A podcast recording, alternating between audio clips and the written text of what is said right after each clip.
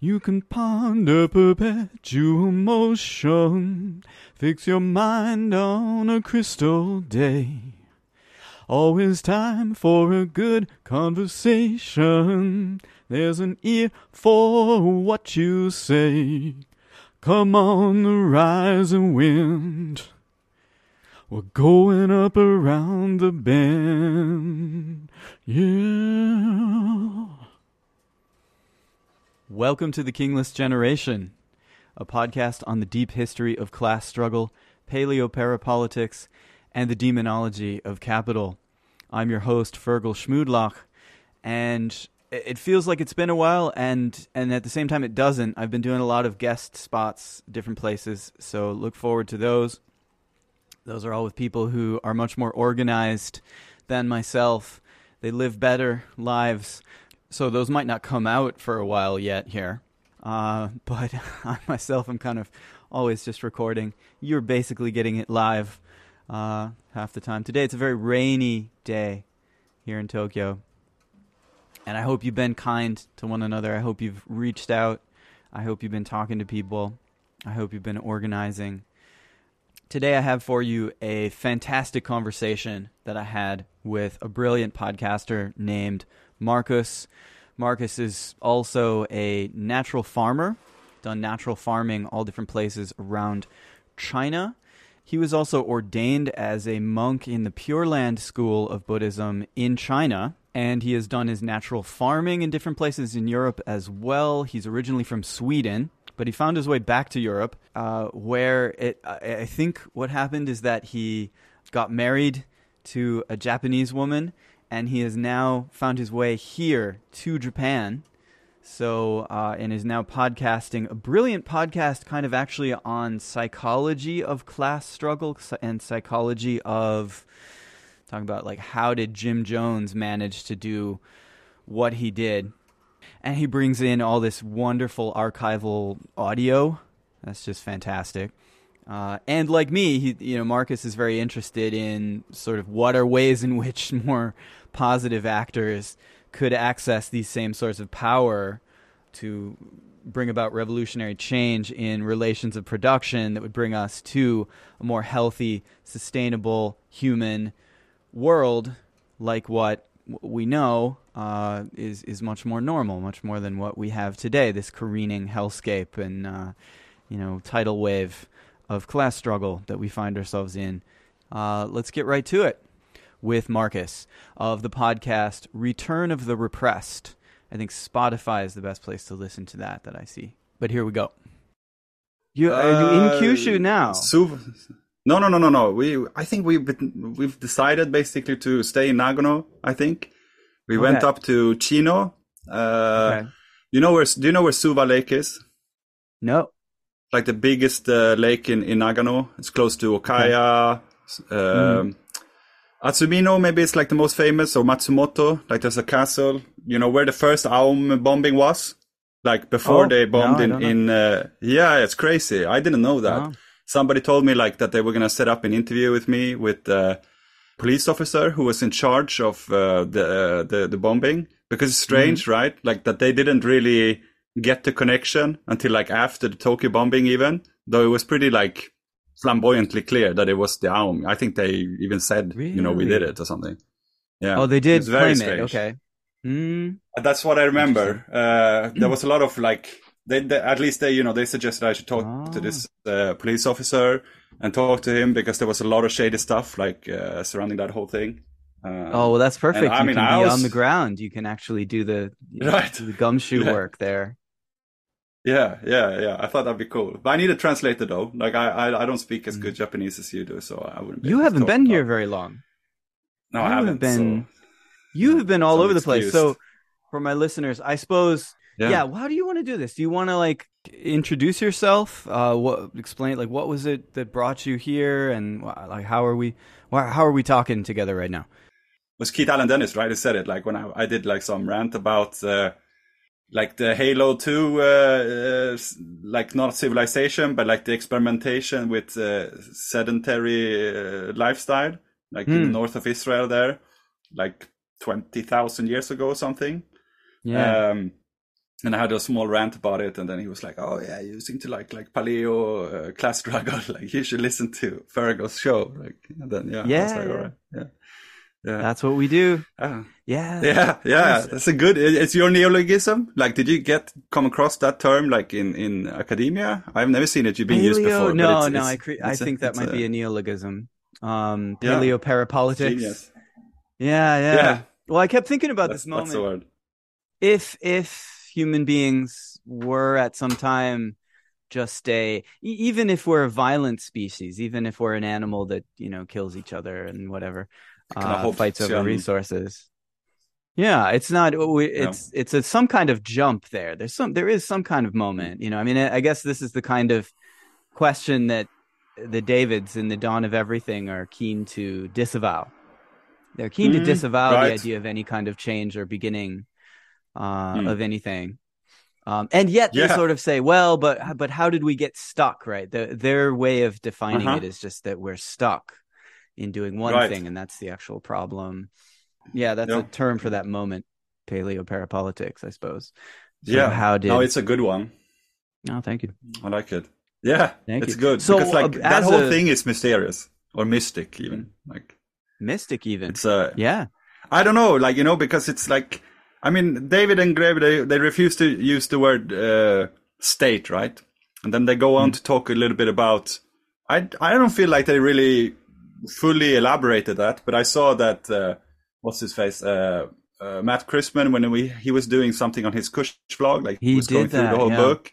Yeah, and um, uh, there was one book he said that he was going to read after because he was getting interested in the whole uh, ritualistic aspect of the commodity, like how the commodity or like the pre-capitalist commodity must have begun with some kind of, you know, metaphysical charge of some kind, right? Like, Oh, like that that an object suddenly, Oh.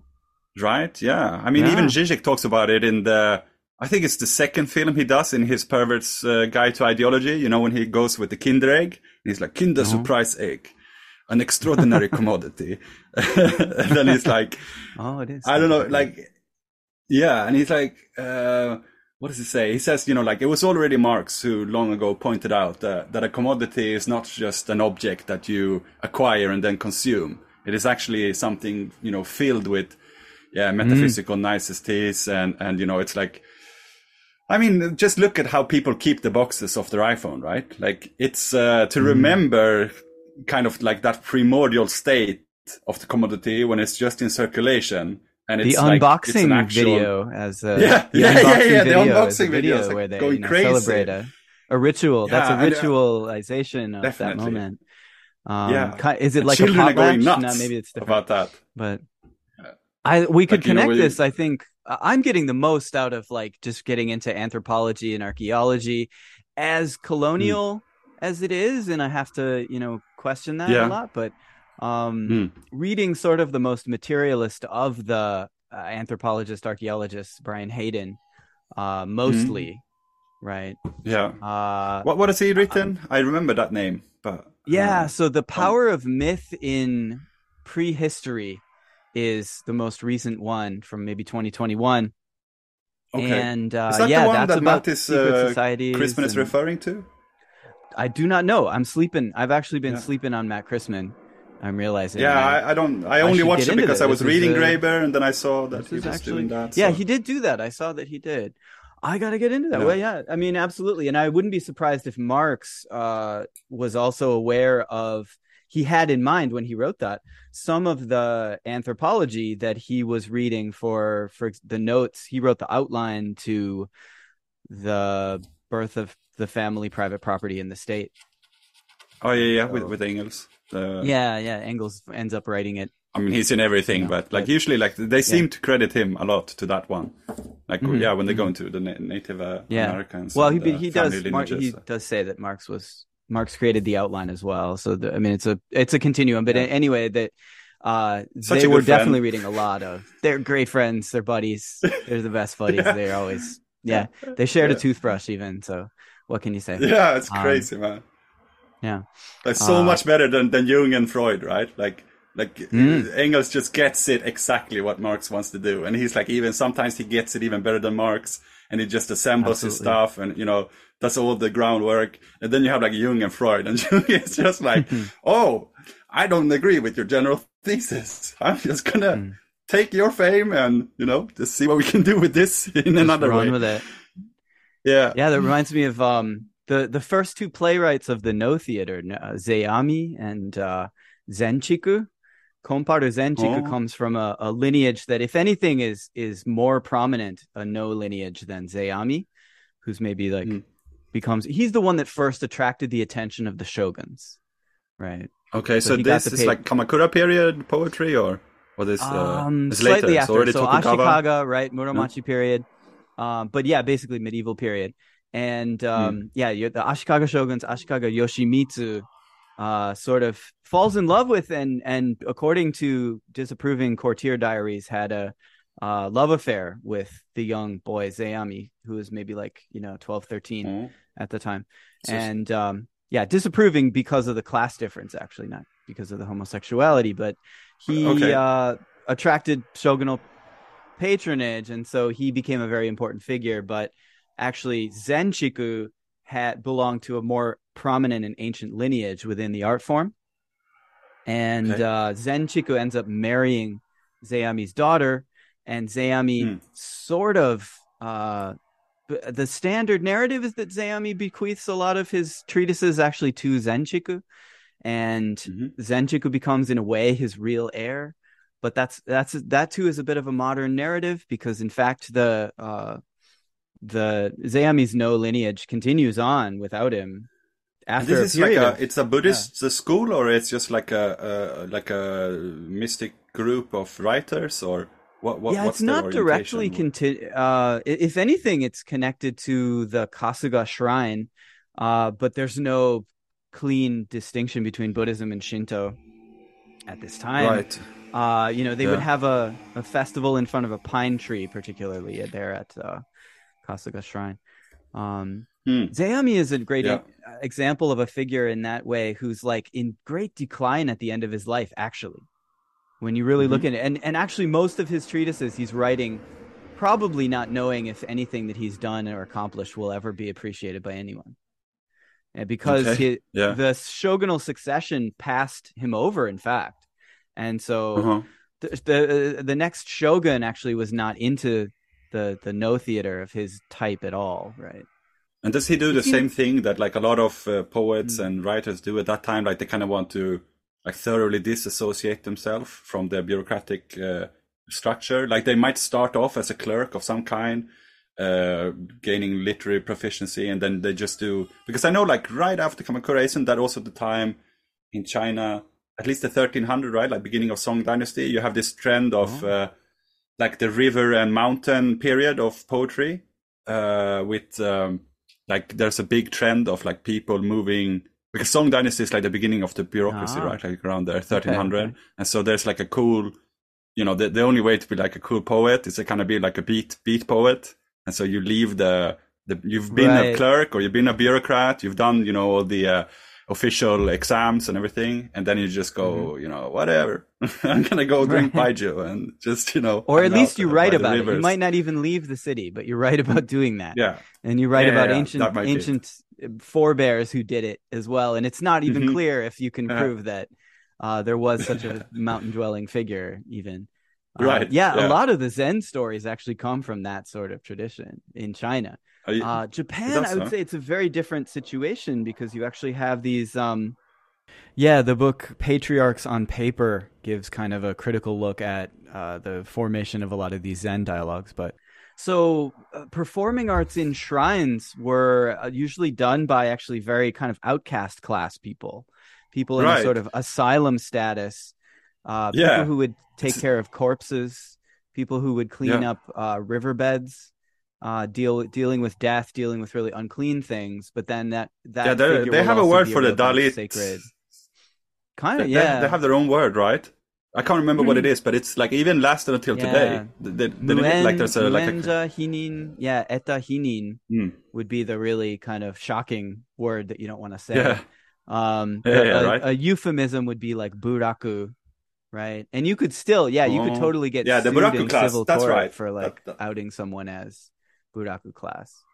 Um, Oh. But yeah, yeah, Yeah, didn't you talk about that in one of your episode? I think, like you know, that I might have officially, like it. this was hold uh, disqualified, but that there was like a Mm. kind of backdoor register because they have historical value, right? Like those old uh, records. So, I mean, obviously, then you know, all you have to do is just be somewhat influential, and then go ask a scholar and be like, "Can I see the Buraku uh, register, Yeah. please?" And then be like, Well, it it says it on old maps too, uh, and Google was Right, yeah, that's what you old said, yeah, right, yeah, yeah. and they were just putting them up, and it said you know hinin or whatever in certain Mhm. areas. So yeah, that, that actually is like That- that would be sort of grounds for a civil civil suit here. To Yeah, yeah.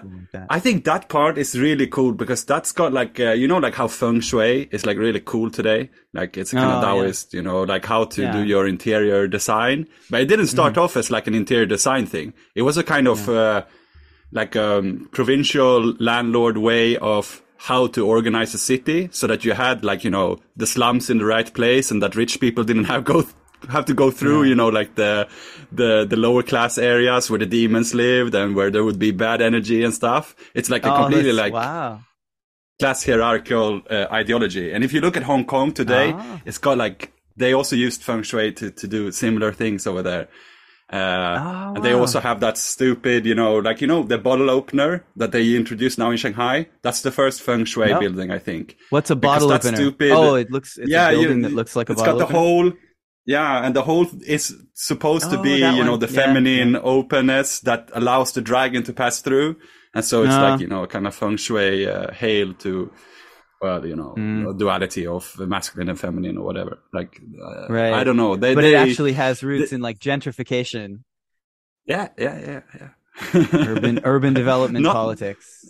hmm Yeah, to make sure that you you know that you don't have to go through a ghetto. Like let's say there's somebody coming, right? The Yeah. king is coming from from the from the provincial capital, and you're just uh, you know a small landlord. You don't want Yeah. them to like walk through you know hours of suburban. Uh, like you know makeshift homes and so you need to like you know Mm. make sure that uh, that the whole city or whatever looks uh, appealing and that's uh, Ah. yeah uh, i mean involves a lot of like gentrification as you say and like even i mean it's even before there could be gentrification right it's like you live over Yeah. here and, Smart cities, smart cities. There's Yeah, probably a lot of like. I think there's a lot of Confucianism in uh, modern kind of whatever you want to call it, transhumanism, yeah techno, yeah, yeah. whatever is coming, techno feudalism, techno trans egalitarianism, whatever it might be. Mhm. i like techno-feudalism as a term i think it's like kind of Mhm. appropriate Yeah, Uh, yeah, Especially because it's got a lot to do with like exactly what they, you know, what the old feudal lords were doing. I mean, what Bill Gates and Bezos is doing now is basically like an exact copy of like the enclosure acts, like of the primitive accumulation in England, where you know Right. they managed to buy up a lot of land because you know you you you forced out the tenants, they become uh, workers in the industry. Uh, you try out like should we have husbandry here instead, or is there a specific crop that we can grow, and you know different kinds of monocrop uh, methods. And they're doing the same thing, you know. Like, well, isn't Bill Gates like the biggest owner of uh, uh, the single biggest owner of farmland in, in America now? that is right. That is like that. right. Yeah, Yeah. which is so even up, you know, even in the reality but then even but then in the digital sphere as well it's all the entire economy is increasingly just about extracting rents and it's not Yeah, rent yeah, it's yeah, not right. land rents it's rents on a automated means of production with you Mhm. know guided by ai or whatever so in Mhm. that sense yeah for sure i think it i think feudalism is a good term uh, and a lot of those models of hierarchy right i can totally see Yeah. and it isn't it interesting how it acquires a kind of if you dress it up too in in mystical eastern garb it can acquire a kind of hippie uh cachet yeah, you can kind of be they know "Oh, that. yeah Yeah. yeah walking I through mean, all these you- poor isn't- neighborhoods really isn't the messed up my perfect- feng shui man yeah, yeah. And wouldn't it be the best worker, like in the Fordist uh, kind of uh, system, would be like a Wu Wei worker, like somebody who's really like into No. Wu Wei and who's like, you know, don't think, just act, you know, like Bruce It Lee, like be like water, yeah. man, and just stand Yeah. there moving things along, you know, like you don't think, you just do. okay. Right, exactly. Yeah, I mean that would really connect to the Bhagavad Gita stuff, right? Mm. Um, t- car- carrying out your Varna Dharma, right? Your Mhm. caste, uh, your caste destiny, right? Right, it's kind of Kantian early bourgeoisie ethics, right? Like uh, you you can, therefore you shall. Like you know, you have to Oh, because so. you know it's Maybe it's it's your to that. class, right? I gue- Yeah. I- Okay. Okay. Because that's Yeah. basically what Krishna tells the the general, right? Like when he's like in Yeah. despair in the beginning of the Mhm. Bhagavad Gita, and he's like, you know, oh, there's gonna be war, and uh, you know, a lot of people are gonna die and things, and he's just like, yeah, like you said, you know, it's your karmic destiny, so you know, don't think Yeah. too much about it. Like the world only works if a if a military man does military things and a blacksmith does blacksmith things, and uh, Right. I don't know, like Kant somehow, you know, like why the bourgeoisie loved his ethics is is the same thing, right? Like it's it's this calling Oh, to a okay, new yeah. Absolute of like maybe who's which is not actually moralistic, but you know, Hmm. it's somehow it goes down to virtue, right? Like they make a kind of shift over there, like a less Mhm. conscious actor, but they still, you know, the market still have some kind of cognizance, and uh, so it's like virtue now. You know, you can, therefore you shall. Du kannst denn du Right. sollst, right? Is uh, what Mhm. it says in German.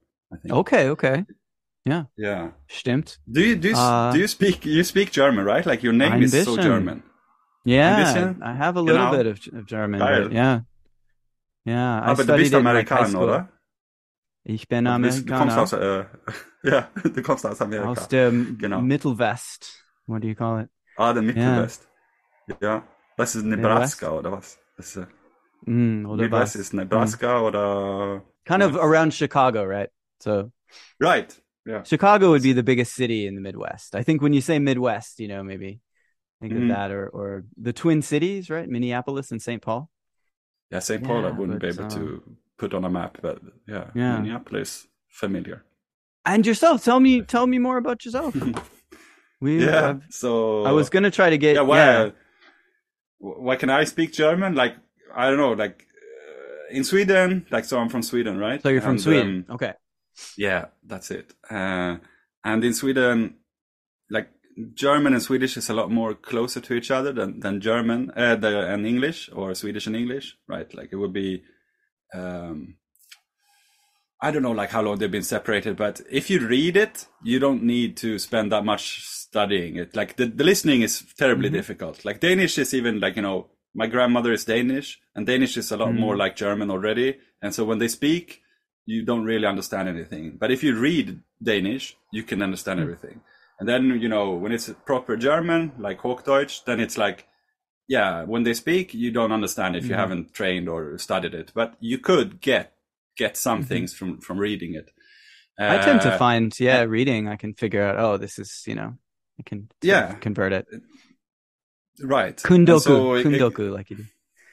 Yeah. yeah. What, what is kundoku? Kundoku is like, is uh, uh, in Japanese when you look at a Chinese text and you jump around it and actually read it Oh, in yeah, yeah. Japanese grammar, right? yeah.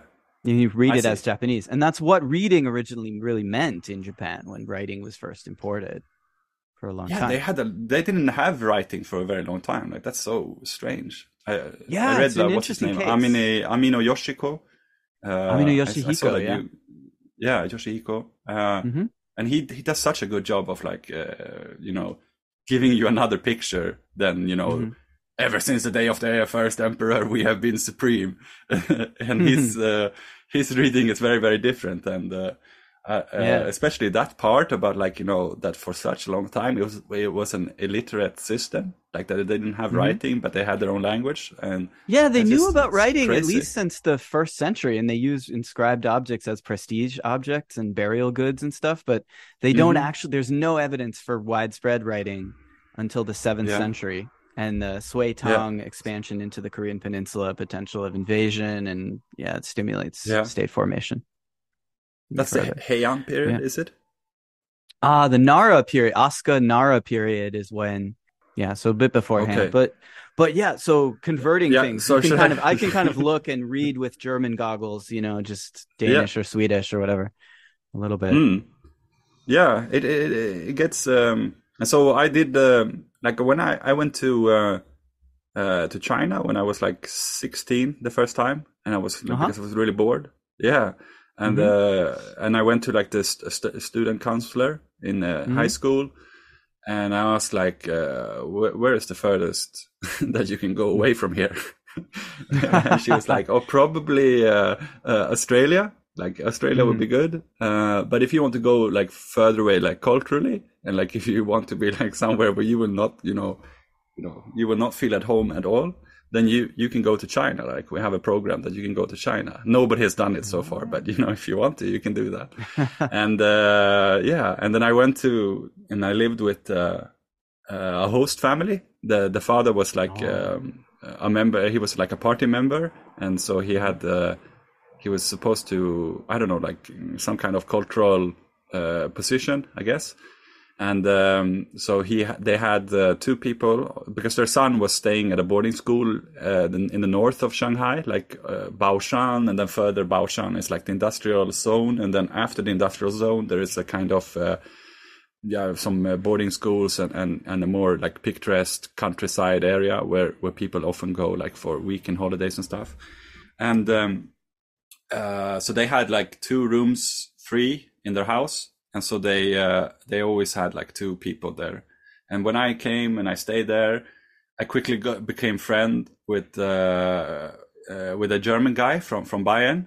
And then we stayed Mhm. together for a long time. And then i i went to to uh, uh we, we did some trips together in China, like traveling around, and uh, eventually I went to live with him in Germany for a while, and then I learned German over there, like in nine months or something. Uh, Okay, like not yeah. good enough to like maybe watch like full on technical news, but like Yeah. yeah, I can talk uh, to people and uh, you know get around, Fantastic. and so yeah, yeah. And you might and you were in Spain sometime after that too.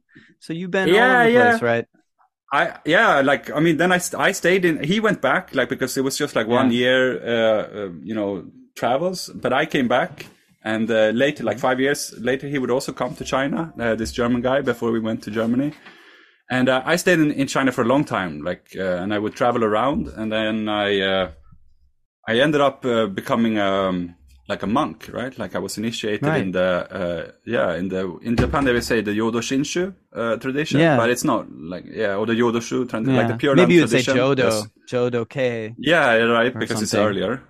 Yeah, Yeah, Uh, Pure Land like School. Sukhavati Buddhism, kind of, yeah. And Okay. um, uh, but in China, it's really mixed, you know. Like so, we would have Mm-hmm. like Chan uh, students in the same temple, like Chinese uh, uh, Chan practitioners, and uh, Yeah, like Zen meditation.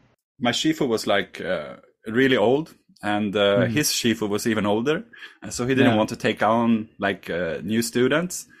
And so he was, uh, he suggested, you know, that I should do like a, a pilgrimage instead. He was like, you're not going to learn a lot like in the temple anyway. Like, I mean, you've been here now, but, uh, you know, the way is the way, right? Like you have to get, you have to get really dirty now, man. Like you have to, uh, like the Buddha never taught to live without any money. He said in the beginning, right? Like because I was kind of like you know maybe a hippie notion that oh you go to the temple and you don't have to live with money anymore. and then you know I was like yeah the Buddha never taught anything about that. You know you want to see like what it is like to be begging for for for your food. You know like that's gonna that's gonna change your mind a little bit. And so uh, and you're gonna have to work on a lot of rice fields, my friend. And I, I was like, okay, let's do it. Let's head south. And then he helped me, and uh, and and I became like good at uh, painting murals.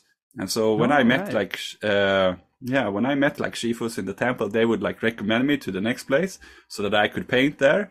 And it was like a really nice, you know, like a party card uh, stamp. Like, There you go. Uh, yeah, yeah. Like now you, you calling- can go to the next card. place. Yeah, Yeah. yeah, yeah. And so I would be invited, and I ended up like traveling everywhere, almost like uh like around China. I went to Korea. I went to Japan. I went like by boat, you know, with like those uh, like the low class boats where you're all in like one big room in the bottom of the boat. And I would Oh, go right. from Shanghai to Osaka and Nagasaki, and I Yeah. and I hitchhiked around in Japan like. Uh, went to Kamakura, Tokyo, obviously, and uh, and I went along that coast like Shizuoka, and uh, uh, and I took the boat often from Shimonoseki to Busan like four times or something. And uh, I remember one time, like I was in Hiroshima, and uh, Hiroshima is quite far. Like if you know Japanese geographic uh, ge- geography, you know like that Hiroshima is not that close to Shimonoseki. But I was like, mm. uh, I had t- two days left of my visa, and then I got like thrown. I got thrown out from like one farm. It wasn't a temple, but it was like a yagi farm, and the guy wasn't really doing like, I don't know. I don't think he was doing like sound agriculture, you know, farming work. like that was my opinion. Like uh, he didn't really yeah. seem to what you know know what he was doing. He was a kind of like clerk ex clerk in the JA, you know, like the Japanese agriculture uh, bureaucracy. Oh, that's and interesting. He just like, yeah, yeah, and he started uh, to do something on the side just to, you know, to be like, oh, I can't just be a farmer bureaucrat, you know, like I have to do some farming as well. And so we got into a lot of fights about like, uh, you know, what is actually like organic farming and stuff, and like what is uh, shizen noho. And so he threw me mm. out, and and and there was two days left on my uh, uh, visa, and I was like, oh fuck it, I'll I'll walk from Hiroshima to Shimonoseki. like I'll just yeah. like yeah head west, and then uh, I came like I think two or three days uh, too late, and the guy was like, uh, yeah, you you always stayed your your visa period for like two two days. And the, and the guys in the port are usually a lot cooler. Like they're yeah. a lot nicer than the people at the airport, you know, because they don't usually deal with tourists. It's people who are like, mm. you know, Korean workers and people who can't afford to travel by any other means. And right. so and yeah, and so he was like, you know, I was like, yeah, but I walked from Hiroshima, man. Like I walked every mm. day, like from Hiroshima to Shimonoseki. He was like, that's crazy. Nobody should do that. Okay, here you go. and he just stamped my passport, and just I went through. it. I've heard of that. Yeah, yeah. they'll just yeah. they'll say they'll yeah. give you like a visa. They'll say, I will give you a visa for this day, this day, this day. Mm-hmm. Yeah, yeah. You get like a five day extension or something. Yeah. yeah. And uh, and uh, yeah, he was really cool. And then uh uh, and then I yeah, and and then I went to Korea, and then I stayed in Korea. A lot of temples there, learning how to oh, do like kimchi. Like? Oh, it's great, man! Like Korea, yeah, like Korean food because maybe you know because I'm also from like really northern part of the world, and so I was yeah. so like impressed with how good uh-huh. their food, their seasonal food was in the winter. Like in oh, Sweden, yeah. you'll get like, if you want to eat seasonal food in Sweden, which is an Arctic country, you'll be eating like, you know, salted fish like and maybe fish, sauerkraut. Right? Yeah, yeah, yeah, yeah, That, that, that would be it. Like if you want to do it hardcore, that you would be eating traditional yeah, fermented fish and, and sauerkraut and there wouldn't be much else for you. However, in right. Korea, man, they have everything. Like it was so yeah. good. Like there was so much good stuff. Like the soup is amazing, everything keeping you warm, and then there's like mm-hmm. pickled mm-hmm. everything. Like there's like eight times so kinds of kimchi stuff. that I learned to make. Yeah, yeah, and it's so and, the, and it's like, all that all is is based on like Taoist principles too. I think right, right. That, that yeah, you yeah. only see echoes of. It only just barely survives in Japan like the New Year's nanakusagayu, the uh, rice porridge of the seven different uh, vegetables that you eat in at New Year's, right? Uh, mm-hmm. But that that kind of Taoist geomancy that the Japanese the Japanese yeah. state actually is originally kind of founded on that. That's the first. Oh, I didn't know that state ideology of oh, Japan. Yeah, a lot okay. of the tombs. I would imagine they've opened up the tombs and they've found all um, Taoist like maps of the stars and the oh, wow. directions and the cardinal uh, animals yeah. and, and, things in there. Yeah. Right. But that That's but so that doesn't cool. really survive after all the layers of uh, Buddhism and other yeah. things that have come. Yeah, that was kind of bad at hegemony. Like they often seem to be incorporated into like either Confucianism or Buddhism. Though I guess mm. I mean at that time wasn't there like this period in China that was called like the the hundred schools of thought period and yeah. uh, still, I mean, if Taoism survived that, they, it means they have some skills in hegemony, obviously, incorporating other yeah, ideologies. It's usually uh, this uh, kind of chaos of energy that comes in once in a while. You know, I mean, you yeah. mentioned how it could be used, a kind of nihilism. It could it hmm. could be used similarly to the kind of Varna Dharma of the Bhagavad Gita, like you said. That's true, but you know, of course, usually it's more about like well, it quickly gets into a, a an elite religious kind of secret society rituals basically for prolonging yeah. life, achieving right, like the alchemy. Yeah, yeah, immortality. They are really big on, right? isn't the Yeah. first uh, In China, biggest- anyway. That's yeah. yeah that that big you know the the the um, Shi Huangdi's tomb like the the the temp, Yeah. uh, the pyramid where Shi Huangdi is supposed to be buried, Yeah. which they haven't excavated yet because you know they don't want to touch it. Um, there's supposed to be like uh, rivers of mercury flowing in there, like floating. right. Yeah, mercury rivers. I think that's so cool. And Didn't like he died from found- mercury I think poisoning. some right? people. No, yeah, people who tried to dig it up like died from mercury poisoning. I think we know that That's at cool. some time. at some time. So Yeah. I was in grad school. I took. Wow. Yeah, I was dating a um, Chinese art historian. So I- Mm. I took. Yeah, I took some seminars on Chinese archaeology, early China, and a yeah, we dealt tradition. with that stuff. I forget. Yeah, people have really died from mercury poisoning because of that. Wow. That's real. Yeah, I mean that. Yeah, I want to. I, I kind of like it. I know, like a lot of like the fringe, uh, you know, archaeology, like the alternative history people. They're like, oh, the Chinese state is hiding information, and then it's like, no, man, like it's it's because you're gonna break everything if you open it up too soon. You know, like there's so much been lost, like in archaeology that is, you know, being done in the 1800. Like it's too early. Like they didn't have radar and and you know all these high tech tools and they just go in like any grave robber would go in and steal things for you know for the uh, for the museums and they break so much and they clean things.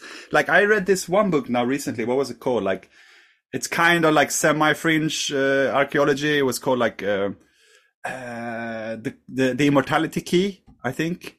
Uh, it was Oh. about like the um the feel like psychedelic origins of yeah, it was. Uh, it came out one or two years ago, and it's it's about like the psychedelic origins of the uh, not the Eucharist. Uh, well, it includes the Eucharist, but it's also it's mainly about the uh, uh, uh, the mystic uh, rite Ah, uh, that's at why I heard it. Rev Left did an Yeah. episode with the author. That's what it is. Oh, okay, okay, yeah, yeah, yeah. The yeah. I idea that the Eucharist was maybe originally psychedelic uh, mushrooms or Mhm. something. Yeah, Yeah. So from the perspective of secret society rituals uh, and and the origins of maybe class society in that, and then if you if you accept, uh, it looks to me, you know, broad strokes, religious history might grow from. Uh, maybe we have innate human beings sort of originally have some Hmm. ways of connecting spiritually to the landscape. We do these collectively. We're extremely collective uh, and cooperative in order to survive the harsh conditions on the African savannah after leaving the forests. Right. right. Um, yeah, yeah, yeah. Challenging environment, hospitality becomes crucial. All of this, but then you start getting um, supposedly originally in Europe, right? I, I although I wonder if that's going to be overturned by more even-handed analysis, but uh, areas where you get uh, big runs of uh, whether moose or salmon or whatever, uh, supposedly in Europe, Mhm. the Pyrenees are a big source of it, right? Where they're building all the elite uh, bunkers for the uh, surviving the apocalypse. Oh, like in between France and and, and Spain, Spain. up there, like the Sierra Nevada. Yeah, yeah, exactly. Yeah, yeah, that's, That's where. Yeah, uh, yeah, yeah. He talks about that one. That there was like a Dionysian. Uh, no, uh, not Dionysius. Uh, the other one, uh, the agricultural god. Uh, more. Demeter. Oh yeah, Demeter. Yeah, right. Mm. And uh, and and the daughter who is taken back, right, and uh, from from uh, Hades, and then she is allowed to stay six months in, in Hades and six months in this world, and that's why we have the uh, uh, Oh, uh, okay, the seasons, okay. I right? yeah, I like that, connection. story. Oh, nice. Uh, and uh, sh- and they started like you know they, they because Demeter was wor- worshipped at this uh, you know the uh, Elysian uh, mystic rite like where Plato and Socrates and all these uh, big uh, shots where they went and right, uh, right.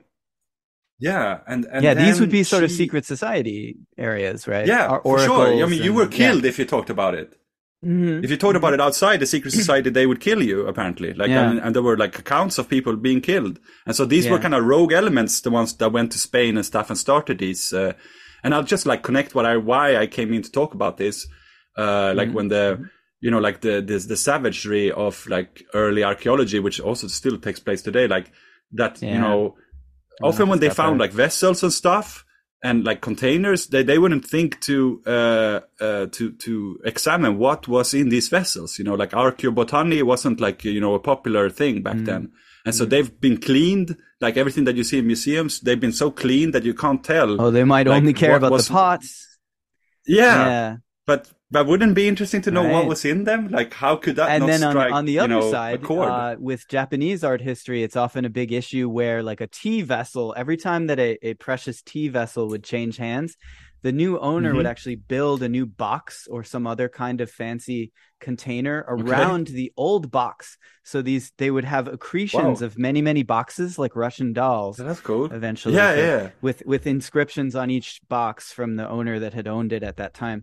Uh, and Cool. when Ernest Fenollosa brought all of this Japanese art back to Boston Yeah. after he left Yeah. Mm-hmm. Japan under a bit of a cloud at the end of his career, he he donated all this to the Boston MFA Museum of Fine Arts, and uh, they threw away all the boxes, so they have only Nah, what? Why? Why would have you only do the that? box. Yeah. So in that case, uh, the That's vessel was actually important, and they they did away with it.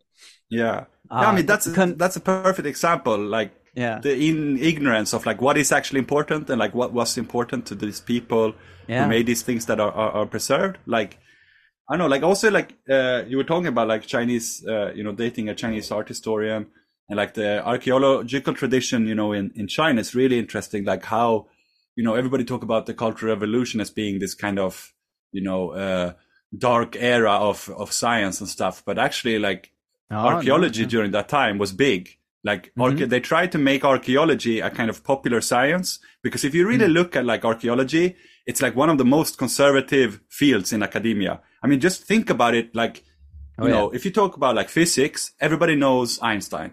You talk about uh, history, everybody knows Marx. You talk about, uh, let's say, you know, medicine, everybody knows, you know, Pasteur, uh, Pasteur right? And uh, you talk about like, you know, you can find a person almost representing like a big father of that field.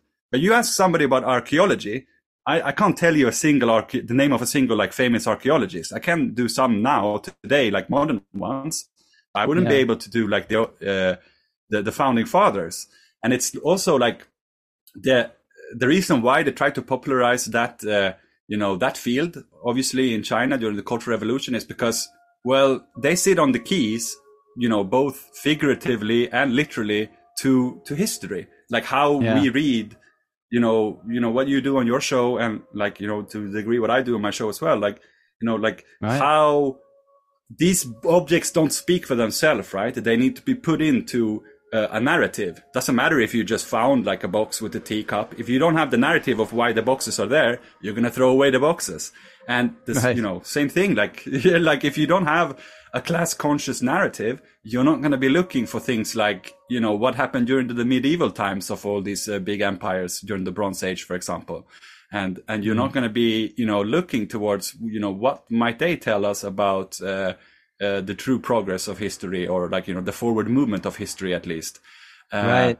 and so so so they you know like even the uh, uh, uh, the terracotta armies they were discovered during the cultural revolution you know and that's pretty much considered Mhm. one of the biggest archaeological uh, archaeological finds of the you know the second half of the 1900s and so, you All know, right. they weren't, you know, just destroying things like iconoclasm and stuff. You know, they were doing really good archaeological work.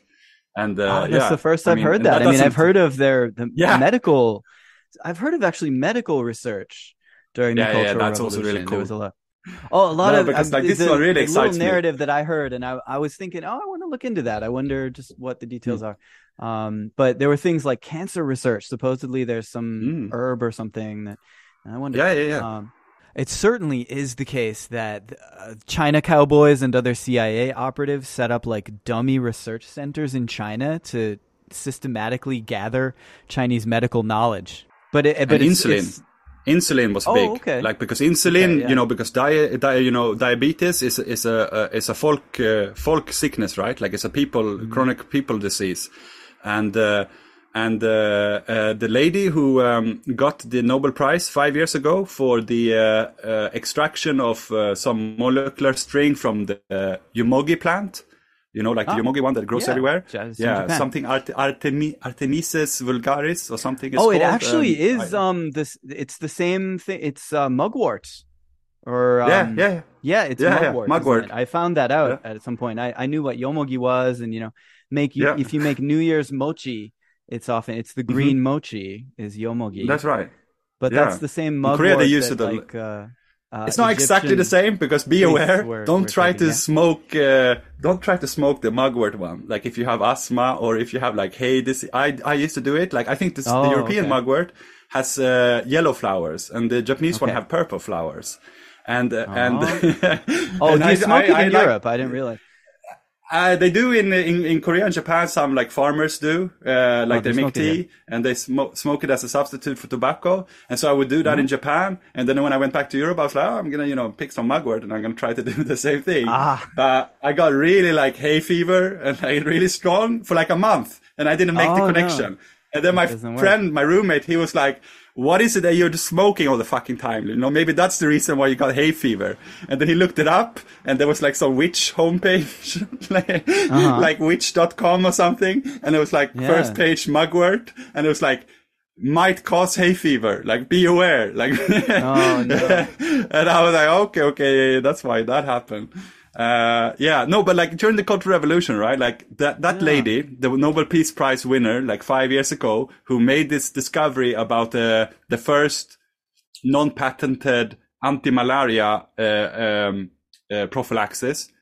Um, she said, I think, in her Nobel Prize uh, speech, or if it was written later, I don't know how bold she was, uh, that you know this wasn't my achievement. This was a group of scientists, uh, part of a project, which I was also even part of that initial project that was founded by, uh, like a report by, or a document handed out by Mao Zedong that we need to uh, address the uh, the problems of Chinese traditional medicine, and we need to realize that we're sitting on a gold treasure, you know, like of uh, of medicine that hasn't been Uh, you know scrutinized by by modern science, so that you know we can get rid of like all the old like superstition around it, and we can find what is actually functional and what works.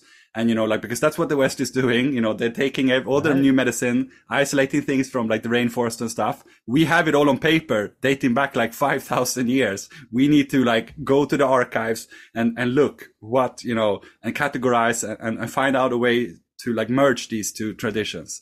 And so she was part of that project, and now yeah, she got the Nobel Peace Prize for uh, not not the uh, no, Nobel Prize uh, in medicine for uh, yeah like the non-patented i don't know maybe now we got a patent Yeah. you know like i'm not a de- dengist Maybe like you know maybe they do they do patents these days but that I was the initial approach Yeah, that this is well. This is the the context in which I heard it is that they had Hmm. been able to discover things that people doing research under market pressures would never be able to discover. And yeah, and it- yeah, how are you going to go through 5000 years of archives yeah, Yeah. you wouldn't but you're not going to go to the vatican archives and go looking through you know old jesuit writings about you know where can we find medicines like they Right. they, they just that's not well, what the you drug trade in the do. early modern period is just amazing. You know, they're Mhm. they're taking uh things like ambergris, you know, the sort of like boogers of a whale, right? what Um, i didn't know that ambergris. that's what is well weird Uh, what do you say? Yeah. Do You say yeah, you're probably right. Like it's the plaque, plaque or something of a of yeah, a it's like a plaque that they Yeah. sort of bu- like blow, blow, you know, kind of vomit out, and it comes on the shore. and um, Yeah. no, Europeans uh, at that time supposedly, uh, if they were would eat just a little bit of ambergris, they would become as Hmm. intoxicated as if they had drunk a great quantity of wine. Wow, that's So cool. I don't, yeah, I don't know if that would, ha- it would that would, there are many many things that we would not consider to be drugs today that, Yeah. that were considered to be drugs and were considered to have all kinds of reactions and effects that we can't really measure today. Um, yeah.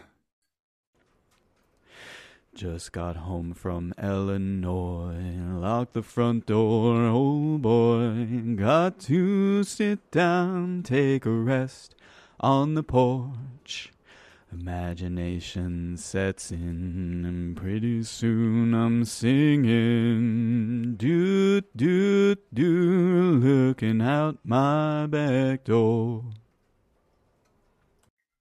yeah talking about the like the vessels that are like you know cleaned out uh, yeah the, Yeah. the the search for the uh, progressive uh, or the gradual transition from paganism to christianity right and if there had been some Mm-hmm. kind of uh, psychedelic involvement i think the Ah, old book right, right. like the old famous one was the uh, muscaria, uh, uh, Amanita muscaria, right? Like the, the fly mushroom, right? The, the red and uh, white one.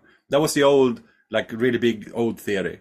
Now this guy that came on, I guess on uh, revolutionary revolutionary left radio, uh, the one who released his book two years ago, one of the big things that he wanted to put forward in his book was uh, uh, that with De- Demeter and and the uh, uh, uh, the old ancient agricultural gods in their cults, Yeah.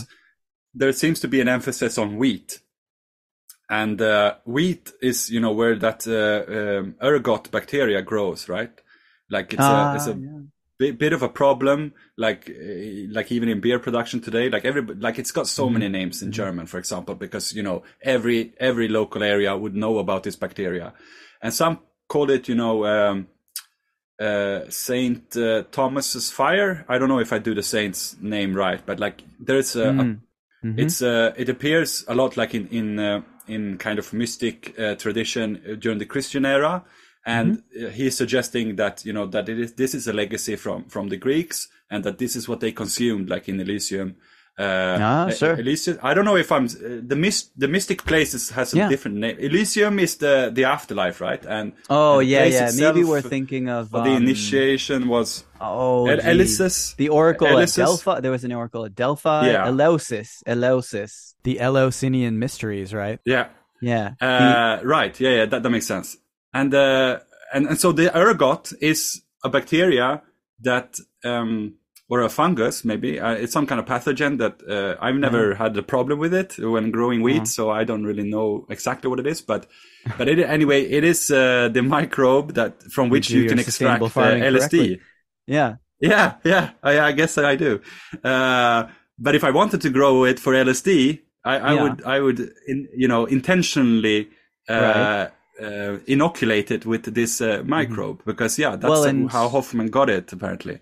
Oh, okay. So, So, yeah. sacred, sacred ecstatic experiences uh, are often a, a key part of secret society rituals, which are these Mm. rituals that get together these proto ruling classes in places Right. like the Pyrenees, in places like you know you mentioned um, well the Near East anyway. It's PPN, PPNA, PPNB, uh, pre-pottery Neolithic is the, Oh, yeah, yeah. is the layer right? Where you begin to see more complex secret society rituals. And uh, gradually Oh, then you know if we're talking about sort of spiritual history it's they who begin to put forward a chief. And the chief we know this from uh, anthropological data right looking at hmm uh, different um, ethnographics, ethnographically observed societies uh, through certainly flawed uh, observers and all that. But we see that they tend to put forward a king or a chief who comes from the lower strata of the secret society members because it's someone that they can control. And they put him up All as a, a symbol, and then uh, legends of the of a one God who is good and who's going to save everyone, and who gave us the beautiful grain and all of this, grow around this chief. But before that, much more what you have is we secret society members are the ones who are in communication with the spirits. And that represents a kind of enclosure or privatization of a much more widespread shamanistic practice that used to be fairly universal among human beings under and, Yeah. and was universal among human beings in egalitarian societies up to the modern period. Mm. So yeah, that's really like of that, interesting right? because I think this is what they uh, often miss out. Like I, this guy who wrote this book wasn't that fringe of a historian. I think he wasn't even a historian. I think he's like a lawyer or something. Uh, but a lot of like the uh, the journalists, uh, like I, I like him. He wrote the introduction right to that book. Graham Hancock, for example. He, I think he's okay, but he also falls uh, victim to this kind of uh, class unconscious uh, uh, approach to these old secret societies because they seem to Ah. think that they are liberators or something you know they seem to think that oh the ruling class today are hiding you know the, the the advanced technology of these old secret societies when it's like no man they are the same people you know they weren't doing anything else back then. You know they were doing the exact same thing that they're doing now controlling the populace to extract grain and you know to make, reproduce their own class position. Why would they have been doing anything else back then? And even if they were back then doing something else against who then You know, like who are they? You know, these uh, rebels against, and like why would advanced technology be so you know rebellious? You need class consciousness mm. if you want to make use of technology in a rebellious way. Like right. like iron, for example, right? Like iron is a very democratic metal because it exists in abundance. It's cheap um, it, it, it lasts longer, so you can inherit it from your father farmer. And, and so, you know, like in Athens, you could be a, a peasant mm-hmm. And a soldier. Whereas in Sparta, you could only be a soldier or you could only be like a serf uh, farmer. And so, uh-huh. you know, uh-huh. like the, like, and these uh, inventions, they happen on the outskirts, right? Like to, right. Uh, or like this use of technology in a rebellious way happen on the outskirts. Like, I mean, what were they inventing at the same time in, in Egypt? like mirrors and stuff, you know, like new kind of jewelry, things that, you know, the ruling class wants. And right, right. You need, like, I think In, that, that, that's I what they that, miss out on, like, right, right. reading. Exactly. I want to, I, I do want to have an eye for that for sure. Um, I, I at the same time, uh, one limitation of like Brian Hayden. You know, Brian Hayden is very much sort of there, right? And um, mm-hmm. you know, the ethnographers, whether it's their prejudice or whatever, um, I I am willing to hear a lot about sort of maybe there in actual indigenous societies there probably was a, a significant balancing function, and there probably in most cases, there was a whole ecosystem of secret societies, secret societies, counter secret societies, and they're all sort of competing. Yeah. And you actually end up with a, a fairly equal society still uh, in these cases. Yeah, I mean, it's really early. Yeah. Like the, the early shamanism is when is it the transition from animism to shamanism? It's about like 30,000 years ago, like when you have those first. We'd be talking yeah. about 50,000 years ago to 30, 30,000. Oh, yeah something like yeah, this? Yeah, sorry, no, not thirty thousand. Yeah, yeah, yeah. It would be like, yeah, that's right. And you know that yeah. when you have that transition from animism to to shamanism, you you wouldn't. I think you can't say that that is class society already. You know, like that's still. They might be yeah. doing the same thing later when class society does take mm-hmm. place, but but at that time, yeah, it's much more like you said. You know that you could have a more you know, uh, like an ecosystem that is much more dialectical uh, where yeah. you know some people are shamans just because you know maybe they're crazy or something you know like they they're yeah. just like outsiders and you know they they mm. aren't in it for for necessarily maintaining power or like even if they were there wouldn't be you know the structures for them to to be able to fool enough people to to uh, right well and and if we think evolutionistically sort of from looking back from from where we are we can see that this laid foundations ultimately for uh, class society. Yeah. But at the time, you know, it may not, it didn't, wouldn't have to go in that direction, and it didn't go in that direction for a long, long time. Uh, for right. many of these indigenous societies that survive into modernity. Um, speaking of metal, you know, uh, the the Kwakwaka'wakw mm-hmm. and other uh, northwestern Turtle Island potlatch peoples, they they would. That, so first of all, the secret societies actually materially do not accumulate surplus. They don't accumulate material surplus, but they accumulate honor and debt and gratitude. Right. And that's actually it's like another register yeah. of domination. Yeah. They would indeed in their within their clans, I think, um, exploit their fellow clan members and get them to produce uh, these very inten- labor-intensive metal uh, sheets, like a sheet of copper or something. Mm-hmm. And then one of the attractions at the potlatch would be, uh, you know, it's basically just first of all, it's giving away wealth, but then also there would be displays of destroying wealth, like throwing this right. precious, yeah, uh, I remember that Oolichan oil onto a fire, or taking these mm-hmm. sheets of copper that are made for this purpose, and then at a rit- in a yeah. ritual setting, going and actually just poking a big hole in it and ruining it. Yeah. It's like I'm ruining. I have so I'm, we're so wealthy. yeah, our clan. Yeah, can ruin this. I mean, the the the Yupi people do that today. I don't know if it's a thing in in in America or in Japan. Like uh, like the uh, the brats or like the Yupi people in in Sweden. There was like a trend about five ten years ago. Uh, where where they would order a bottle of champagne and then they asked the uh, the the bartender to to pour the other bottle into the sink like, and this is called vaska in Swedish. It's called like sinking mm-hmm. it. Like, oh yeah, you know, I'll have a oh. bottle and sink the other one, and then oh. you know, that's just yeah. I mean, there you go. But I mean, it, it that's just like a like a like a cultural, like I guess you know, uh, I, I don't want to say primitive because I don't want to like out uh, prehistorical society as necessarily primitive, but it has this kind of, you know, it, it, doesn't say everything about their own relationship to the reproduction of capital, obviously, you know, that they sink things. But I mean, you do have it also, right? Like in industrial society where, where you destroy things to keep up the value of uh, a commodity on, on the market, oh, right? Yeah. Like they will burn, you know, like During heaps Corona. of wheat and like during the coffee. Yeah. Yeah. yeah. And like during the coffee wars, you know, they would burn and destroy loads of coffee just to make sure that the, the third wave specialty coffee kind of, uh, had a niche that they wanted to sell, right? Like you can't right. sell specialty coffee if that's a common coffee. Like, That's doesn't actually a value producing activity to destroy that particular Yeah. pile of potatoes or call it- whatever. That's just Yeah. Don't they call it like yeah, creative destruction or something? Like in their Milton Friedman esque, you know? Oh, sure. Yeah. I mean, a lot of that is talking about sort of colonial pillage and, and things, right? Um, move Yeah. fast and break things is Facebook's uh, Right. motto, right? yeah, which, which is just like that's pillaging, man. Like, Right. I'm sorry, Yeah. else.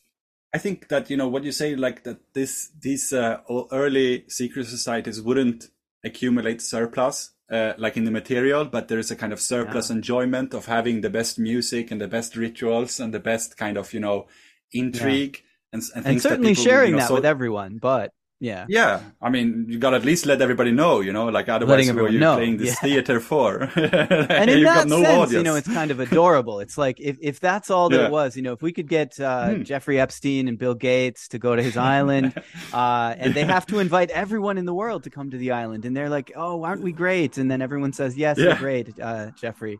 Thank you, Yeah. Bill. yeah, Um, yeah, yeah. You're, you're the best." And then, buddy." then we kill them. And, yeah, like then after. them. yeah, yeah. like, it's just even better, but wasn't that Well, but it- also? yeah. yeah, sorry, go on. But it could be very peaceful, right? If if if they were not uh, sacrificing children to Moloch or anything, and they just were, yeah, you know, giving out lots of gifts, and we say, "Oh yeah, you're great," and then they go home, and it, you know, it's a parallel universe where they do none of the things that they Mhm. do in our universe, right? right. Yeah, that that would, as you say, that would be really sweet. Like, and Yeah, didn't they have like in Greece, you know, like uh, Lord of Misrule? You know, like you talked about earlier, like how the early clan societies would take a person who was from the lower part of the class, uh, or like the lower classes, the lower stratum, and then they put him on top, and uh, uh, as a kind of puppet, obviously, right? Uh, that you can, you know, you know, it's like the bully, like, you know, do that thing again, Mm. you know, that you do, you know, that's so funny. Like, and, uh, uh, the, the, the Greeks, they did a similar thing, right? Like they had the Lord of Misrule, which was a kind of, uh, during, you know, the decline of a certain king or uh, a period that is usually associated with turbulence. I don't know, you know, like during uh, a famine or something, they would have a kind of Lord of Misrule. And so they put like a, a, a, a ruler on, on the top who was a kind of, you know, it has this whole, uh, what the, the Russian uh, literary theorist, uh, Mikhail Bakhtin, right? Like it's, he writes a lot about like the carnival. And it has Right. this car- carnivalesque feeling of like, you know, one day you're a beggar and the next day you're a king. And I mean, uh, at the first, you know, like the first angle would be, you know, we would feel like, oh, well, you know, maybe that's a kind of like, you know, uh, a a knight's story kind of tale, right? You know, like, oh, like, you know, there's a position for everybody or like, you know, there's a possibility for everybody to get up there. But when you start I to look at it, you know, I mean, I already yeah, like hinted at it, like they impose these lords of misrule during times where, where let's say there was a famine or something, so that there would be, you know, in the end of the Lord of Misrule, the, the Lord of Misrule is, is killed symbolically as well.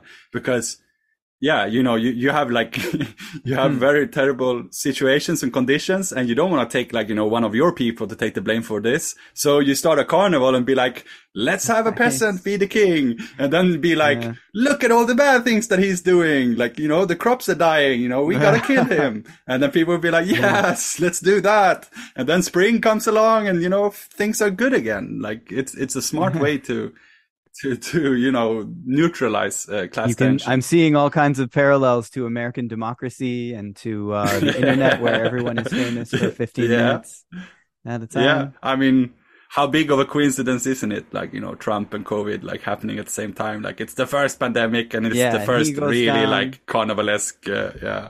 And leader. then Joe Brandon. Joe Brandon is our next uh, kind of Yeah. sin eater that's up there, and he gets to yeah, what's absorb happening all with the- him, man? all the dark, the dark red White House energy. I, it's crazy. Like how how old are they? Like you, it doesn't look like. I don't know what it is that you you know. Is like, it even the same guy? Does it, his earlobes? Yeah. look the same, don't they? I don't, I don't know. yeah, that. yeah, that's been going around a lot. I don't know. Yeah. But I mean, they don't look the, their age, though. I mean, you don't need to be a conspiracy theorist to. to, to, to I mean, if I No. think about people who are seventy years old in my family or, or, or you know, around me, they do not look like Trump and, and Biden. Like, Oh, they're clearly they're pumped full of all man. kinds of pharmaceuticals, Yeah. right? I mean, if we're talking about um, everyone from Pelosi to Kamala, uh, everybody's on all kinds of pharmaceuticals all the time, and I think it's just Yeah, everyone yeah. knows it. I saw one TV series. I can't remember like uh, what show was that? Was it a Black Mirror thing? There was like a kind of uh, televangelist who was on some kind of like experimental drug, you know, to get that fervor, like the Holy Spirit Oh, was wow. a synthetic uh, experimental Okay. drug. uh, and uh, yeah, I mean, they must do. I mean, it, it, it'd be childish, Mm-hmm. childish to think that, that they don't do the same thing, like with the with the main spectacle, like the main political one, like not only the religious ones. Yeah, Yeah, and absolutely. uh, and then I mean again back to the old clan societies, you know, like the shamans. Mm-hmm. Who were they? Yeah, they were the people who could take drugs the best. like Right. they were Yeah. the ones who knew how to do it. yeah, yeah, and even in ancient Greece, I I, I think this Yeah. is definitely the case. So that's Yeah. what again Christianity is such a weird animal in this way because right Mhm. you have like I get It's got, like- monotheism okay it's like oh there's the king figure okay there's one center of Mhm. society now and that's the source of the grain that you have to work to grow. It's very very common. Mhm. Like but and then behind the scenes we know archaeologically that we can see that the the you know shr- the cave shrines and things are either in the palace hidden away or hidden away up in the mountains in a society that also has a very developed central temple architecture and priesthood architecture around a monarchy and probably you know a central kind of good god as opposed to the earlier sacred society where it's bad gods. The bad gods are out there and we have the technologies to go into the sacred states ecstatic states and fight the the cannibal spirits tame the cannibal spirits so they don't come and bite you. Um Mhm. and sometimes they're according to the ethnographic accounts you know they would be like oh somebody failed to to show the proper respect to this. Uh so the ca- my cannibal spirit is coming on me now. I can't help it. You weren't a good boy. Um and Yeah. i'm gonna come and, and bite you. And they literally would bite a piece of flesh off the arm of someone there. And maybe the ethnographer would would yeah maybe the ethnographer though also is privy to the fact that that was somebody that was like decided beforehand and that was he was in Yeah, on it and they knew that you know Mm. that was a plant in the he wants to be eaten. yeah. right right well jim Yeah. jones was doing things like this right in his sermons yeah, yeah, yeah, for sure. The fucking, you know, the frog, man. Like he had a box, like where they. I, I talked like with uh, Jimmy recently, like Jimmy Falun Gong Mm-hmm. on uh, program to uh, chill, and uh, oh right yeah, I like I was talking about like the old. Um, okay, so this will be like a spoiler if you like uh, yeah give it this out hasn't this episode yet before. i think yeah, it hasn't come out yet. yeah, uh, and uh, we were talking about like the the Alleluia shamans of uh, Guyana, like uh, Ah. that um, that James Jones uh, supposedly like he he had the connections with them, and he knew about uh, like a, a big um, massacre, uh, like a big suicide, a ritual suicide, where 400 people had killed themselves in the in the end of the 1800. Like a yeah in kind of, texas or um, something right Four. No, Yeah, man, in in- Guyana, in the same place. Oh, it was in Guyana, the same in the place. same where- place? Yes. Okay, I remember this by like Jim fuck- Hougan. Yeah, the Jim Yeah. Hougan piece on on Jim Jones uh, Right. mentions Yeah, that. yeah, yeah, yeah. Okay, so it He was in. Guyana. Okay, I didn't realize. Yeah, yeah. I found the original. I, I went further than Jim Hougan, and I found the original uh, German text uh, that this uh, anthropologist uh, found, uh, Oh, right. having talked to somebody who was there to kill the uh, uh, the old J- Jim Jones, let's say, like the old tribal leader who said that they needed to do this uh, so that they could become white people and that they could be reborn. And like, there's a lot of strange connections. And and he met one who killed this leader, and he told that story to him. And uh, I, how did we get in, to talk about this? What, what, what, what was the connection? Well, secret right? societies, so, right? And yeah, uh, the, Chris, and the Christianity frog, yeah. is such a weird animal, right? Because it you have No. the the monotheism of a kind of state, uh, ancient empire with a priesthood and a temple and everything, right? But then Mhm. that is connected to this kind of ecstatic secret society ritual, uh, ritual cannibalism, which was a common feature Yeah. of a lot of these, right? This Yeah, is how we often know yeah. archaeologically. We know archaeologically that there was secret society activity because there will be a tiny little cave where maybe two or three people could only be in there at once. It's not a big uh, group area for rituals, but there's tons of art on the walls, and there's um, maybe the same picture will be drawn over and over on the the same wall, as if drawing the picture each person each time going through an initiation is part of a right, ritual. and then like metamorphosis, like Yeah, the- the- yeah. Yeah. there will be kind it, of beast like- animals yeah changing into a certain animal which could be an animal ancestor it could be yeah it's i'm sure it's very complicated and a lot of these patterns Yeah. have got to be oversimplifications but Yeah. uh but human skulls with um signs of being eaten right that's some of our earliest evidence for belief in the soul by the way i mean uh, that's another kind of Right. interesting methodological question which keeps coming up in this conversation yeah, right now yeah. I mean, doesn't uh, Hegel say the same thing, right? Like he says that this, the Geist is the. Uh, well, now I can't remember it in German, but yeah, that the uh, the spirit is the bone, right? The spirit is the skull. Like Oh, that's wow, Hegel's, okay. like uh, the dialectic, the phenomenology of spirit is basically like you hear this. I mean, Zizek says, you know, in the beginning it sounds to us like so primitive, right? Like why would I ever be a cannibal? But then you start thinking about it, like the skull, like monks also, like really Mm-hmm. hardcore, you know, like Master Master I- Eckhart and you know, like the Bedouins, uh, or Bedou- you know, like all these, uh, you know, the whole apo- apophatic tradition of Christian mysticism. They kept, Oh, that you know, word skulls. Like. I was looking for that for so many weeks. yeah, it's so good.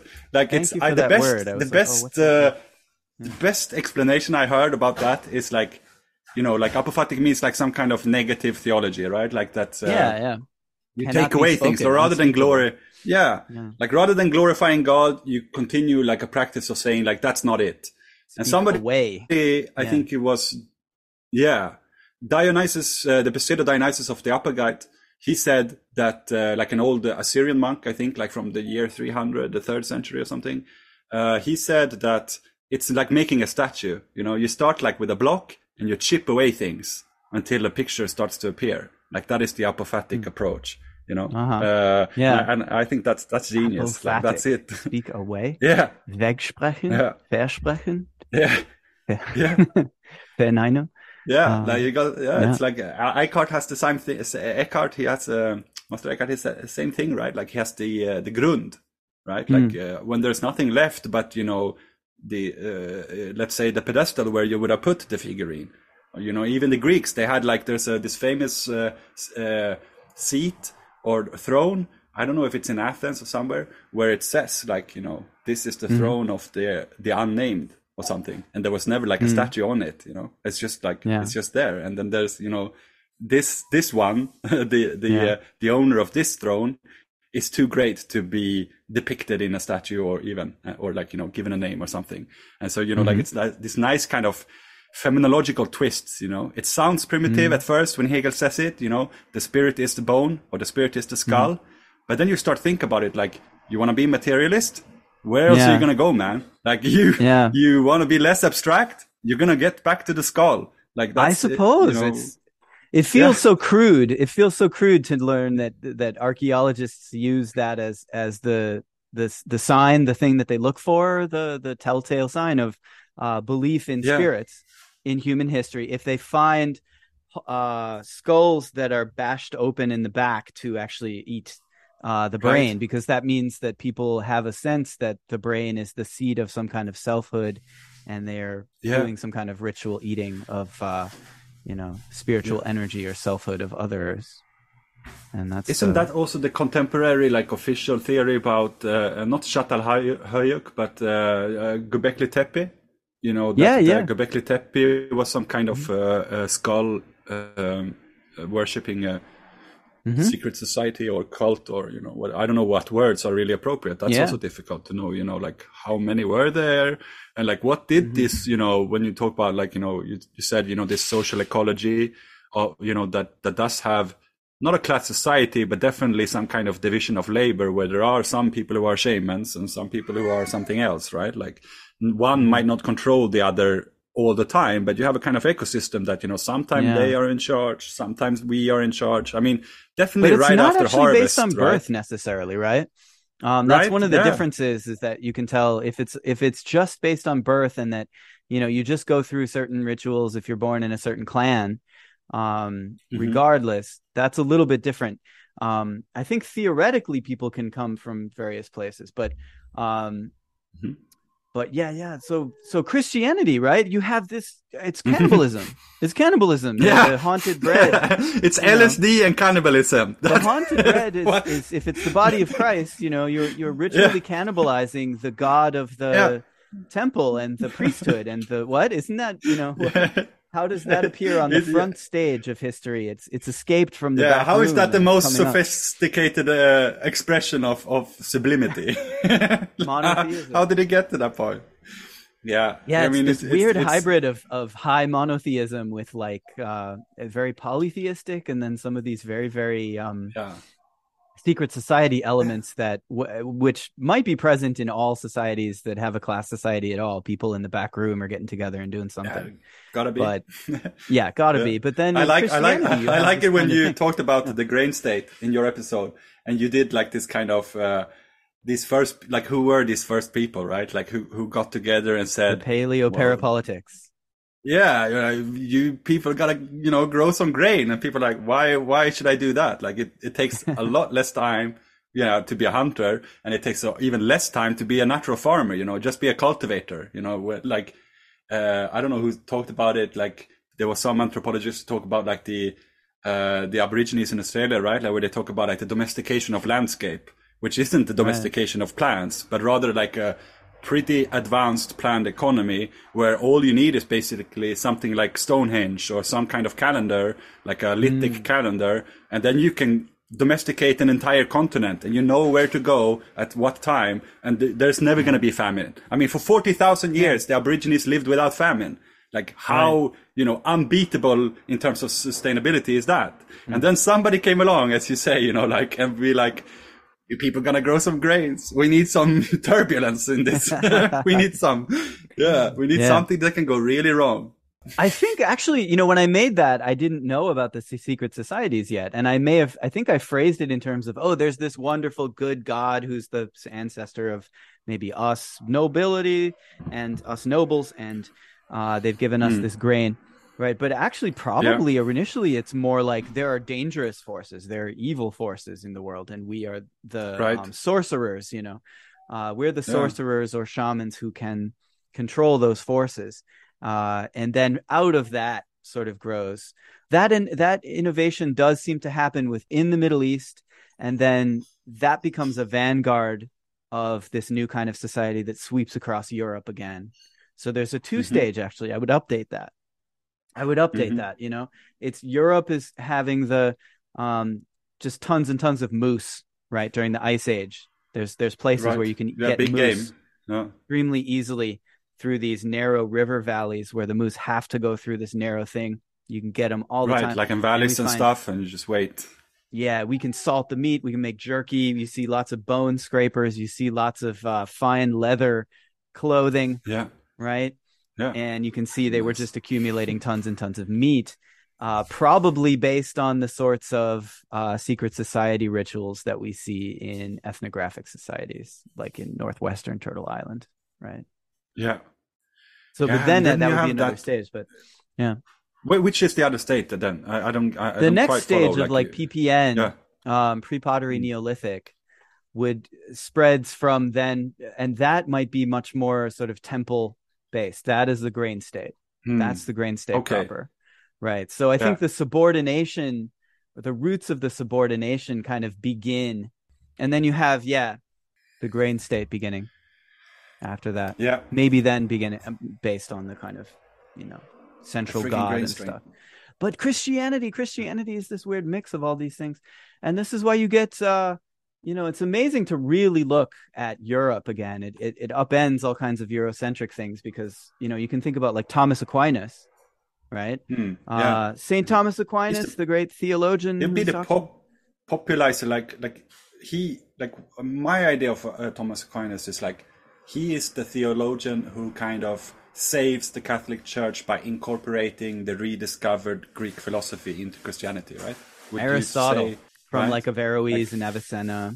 Um, because it's out there philosophers. and people are reading it and they're like Yeah. you know whoa wait wait a minute they're like there's some old europeans here who is talking about something that you know is so foreign to you know whatever it is the catholic church my favorite thing about the catholic church there is for example like weights right like they thought that something is heavy falls faster than something that is light and then you're like well you, that's not true right and and and and, and and you can so easily prove that. That is like the most you know easily proven empirical experiment that you can do. You go up into a Oh, high yeah. tower and you drop something and then you see which one falls. But then you start thinking you're like no but they own all the high towers. There is no way that mm-hmm. you could do that experiment unless you build something out of a wooden structure and you go up there and then you, you drop it. And then you start to ask yourself well, no, but people are going to start thinking, you know, that that guy is some kind of, you know, Wilhelm Reich kind of personality, you know, like what's he doing with his, you know, orgone generator accumulators? Why is he building a, a big wooden structure and just dropping tools off it to see which one falls faster when they, they, they fall the same speed, regardless of their weight? Like it's a, yeah, it's like wind, re- mm-hmm. wind resistance thing, right? But like how Yeah. does, you know, like how can the, the the catholic church can manage to like you know maintain such a truth for such a long time because like that whole tradition of the greeks of you know go out and try yourself that was you know Yeah, forgotten and then you know when it starts to reappear then aquinas is there and it's like yeah come on like we gotta he's a make kind of you know, beginning of that. Yeah. merge. Um, I'm Yeah. just beginning to really get into learning about uh Islamic science actually, and yeah it's drawing. Like the there's an old stuff, narrative. Yeah, we have a lot of to learn and update actually about that.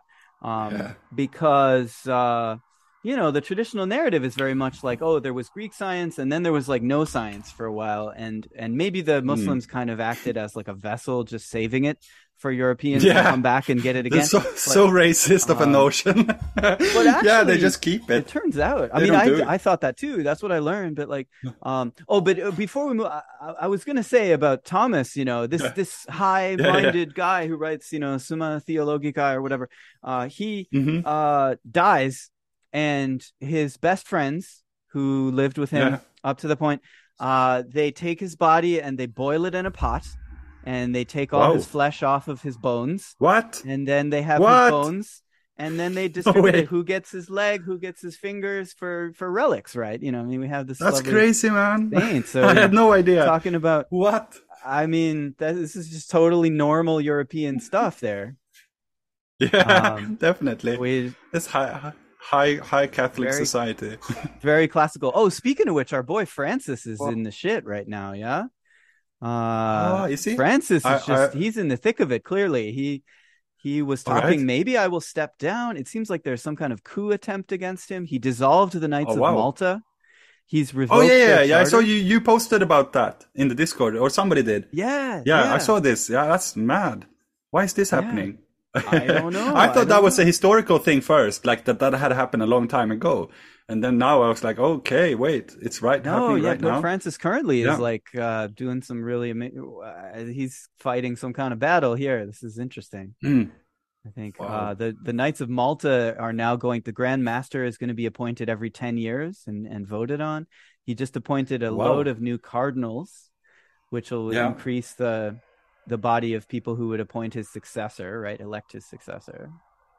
So, um, yeah, he's even crazy. I mean, battles. like, yeah. I don't know now, now, now, telling the story about like the Aquinas, uh, you know, his successors. Like, basically, Uh-huh. it sounds like you know, yeah, some. Uh, I don't know, some isolated island in the Pacific or something. I don't know. they that- might that be getting ready to boil Francis mind. for his bones too.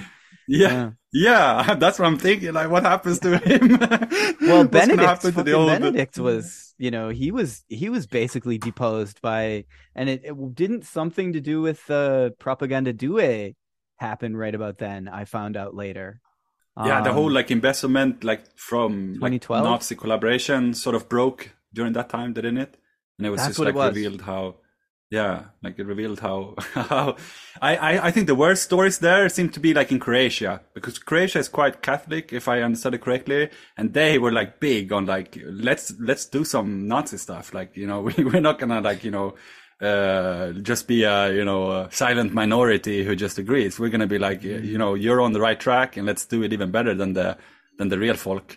Uh, and um, yeah. yeah. and and and like in connection with uh, the Catholic uh, church in Croatia. That's where like because it seems like an off you know beat place. Like in Germany, maybe it would be too like yeah. too much of a focus, and you know that there's going to be problems. Whereas you know in Croatia, it's too. like yeah. Whereas in yeah. Croatia, it's just it's just above, right? Like you can go to Croatia from Italy, right? Like you just go northeast yeah. and after Tuscany, and you're in Croatia basically.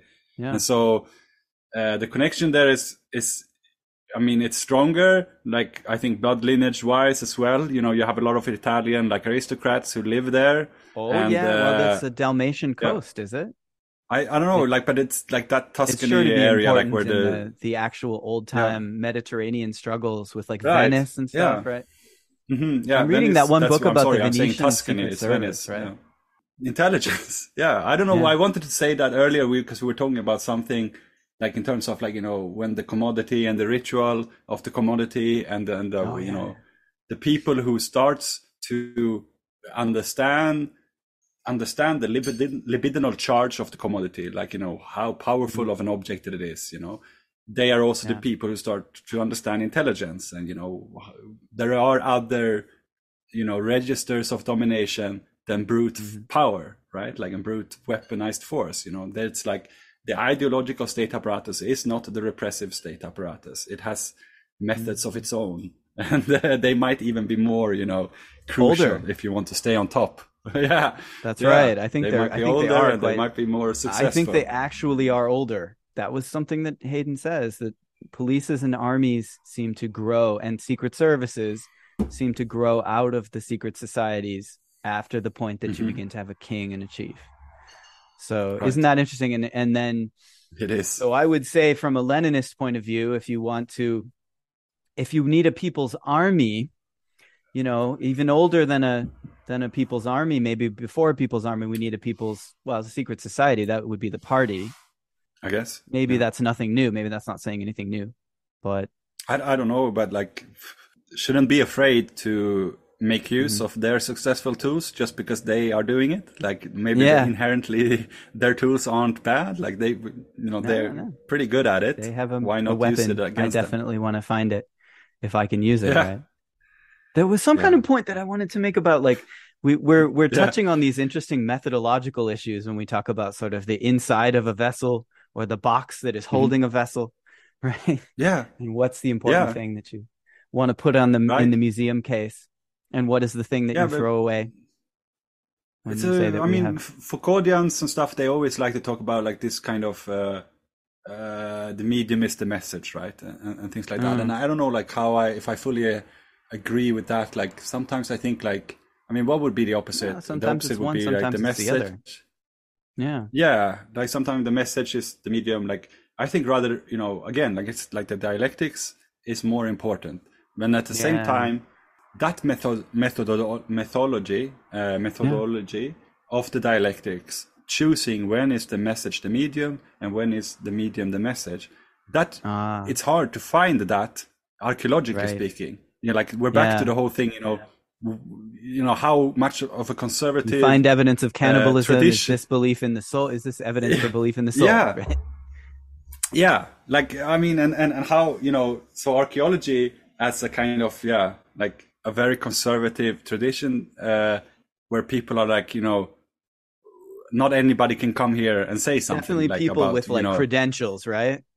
Yeah, yeah. I mean, it's for sure. They are all like knights oh, and stuff in the beginning, and it's like you know you gotta be like a general in Napoleon's army if you want to oh, say yeah, something yeah. about Egypt. And, yeah, it's like, mm-hmm. I mean, and why is that? You know, why is it that the again figuratively and materially, literally, whatever the yeah. keys to history? Why is it that you know very specific people are allowed to say something about these things? And uh, right. like back to this whole thing of like advanced, uh, you know, technology, like lost Asian technology is what they call it, right? Like on the fringe. I think mm. they are still getting it wrong, you know, like because they are still dreaming the same dream. You know, they want to be like, oh, let's break down the whole, you know, contemporary narrative of things and let's introduce something new. And you're like, yeah, man, but the technology is what we're talking about today. You know, that's still believing in the Elon Musk and the Zuckerbergs of this world. You know, you're still believing yeah. in the technocrats. You, you have yeah. changed nothing by saying mm. that there is some ancient technology. What if there wasn't ancient high technology, but rather, you know, the interesting question is not, could we build the pyramids today? The interesting mm. question is, could you afford to build the pyramids today? And the answer is no. Yeah. Like definitely yeah. Egypt at least could not build the pyramids today. Like in terms of social engineering, in terms of like, you know, distributing labor and, and, and acquiring resources. And, you know, economically speaking, it's impossible, which means mm-hmm. that these people had a, a highly advanced method of making sure that people did what they wanted them to do. Like, oh, yeah. I, I think it's even more interesting to think that the pyramids weren't built by slaves. Then it's more interesting you to think that it yeah. that it's the ideological state apparatus. People built mm-hmm. the pyramids because they thought Arbeit, Arbeit macht frei. You know, they thought that building yeah. things are gonna make us free. And that's way more interesting than, than that they are slaves, you know, and that you needed a whip to do it. You know, right. it was the whip in the mind. Brian like Hayden says something extremely similar uh, in his like history, prehistory of religion book, right? Which is written on a, yeah. a slightly more informal uh, register. It's really cool. You know, he's drawing on all encyclopedic knowledge of all these archaeological sites and ethnographic data and stuff, and uh, but writing yeah. at kind of an undergraduate level. It's really great. And he talks about you good. can imagine he's he's drawing on his undergraduate lectures a lot. He says so he's basically arguing against kind of functionalist explanations for things, for religion in, in, in specifically, right? Uh, see if you can get a bunch of people, you get them to believe in some kind of God or some kind of transcendent principle that wants them to pile up a bunch of heavy stones to build some kind of monument over there uh, on the campus or something, right? Uh, I bet you can't do it. I bet you however much money. Uh, but try now to uh, get them to believe in a system of rewards and punishments and they can benefit from this and that. You know, you have a multi level marketing scheme, a pyramid scheme, as it were. Uh, and then I bet you can do it. So I like the way that he points out that there has to be some kind of material reward. People have, you know, kind of self interest in it, uh, investment buy in or in some way, right? But yeah, it's an ideological structure. It is an ideological structure. That's right people aren't just getting building the pyramids because they believe in some high uh, abstract metaphysics, uh, but they're also not just being whipped, right? Yeah. See, uh, in order for us to survive as a species, uh, the, way that things are happening, going ecologically these days, and all the rest of that. Mm. I think our challenge is probably yeah. to find a more kind of um, sustainable and kind of what cybernetically uh, balanced and and yeah I mean, you need ideology somehow, you know, like you can't just live without ideology, it. you know, like the Foucault, like yeah. the uh, Fukuyama, you know, idea of like the end of history, the end of a narrative. Like that's, that's depressing, yeah. man. And it's not only depressing, it's psychotic.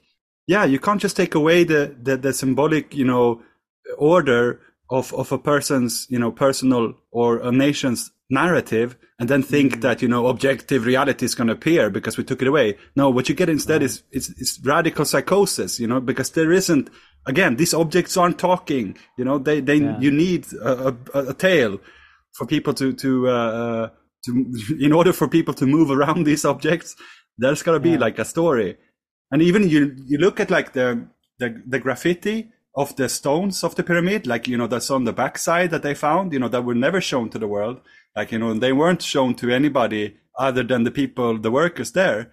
Yeah. What they are writing is basically like, you know, this was a great gag, you know, like this was a, the best gig ever. We like, we drank oh, beer so and there was like, here. Yeah, and there was Yeah. like you know there was a festival. You know, it's like some kind of uh, Ah, I don't I know didn't know about Woodstock thing. And then like yeah, Yeah. it's like they seem. I mean, I don't know if that's all of So them, glad I get to but still, like this Rock idea it. that you know that, that that that this was like a big thing that they you know were allowed. You know, if you don't have you know good artisanal bread in your hometown and you're living in some you know outskirt place of uh, of Egypt and you've never really Yeah. tasted beer or wine before, and then somebody's like, "Come on, Yeah, bring all the boys and come here, and we're gonna I be, you know, we're gonna be." There's a That- I there's a mean, Muromachi uh, Muromachi monogatari called uh, Monokusa Taro or Lazy Taro, uh, which is Uh-huh. about a very eccentric, uh, superhumanly lazy peasant who it has to go up to the to Kyoto to the capital to do um, yeah, you know the, his local village is asked to send someone to do service in the capital for on some project or other and uh you know Yeah. they decide to send him of course because he's the legendarily lazy one and so uh but Yeah. he this this turns out into this wonderful chance for him to blossom and and grow uh and it's i, I should take that up on the podcast sometime um yeah, it yeah, should- me should.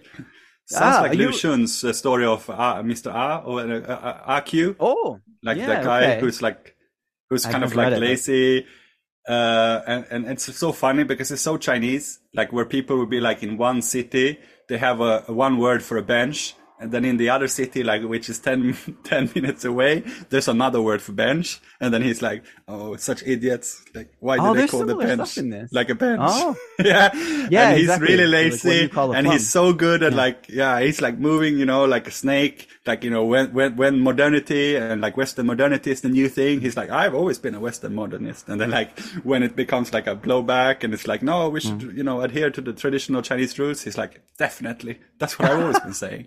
And it's like very dialectical in a certain yeah, way. yeah yeah yeah for sure. You got prime You- prime nose for for for the conditions yeah You've reminded me of, so- of the other kind of archaeological methodological point that I was trying to remember. And that, I thought you were up for say uh, I remind you of the lazy worker. Oh no! Okay, well, yeah. that's me too. Yeah.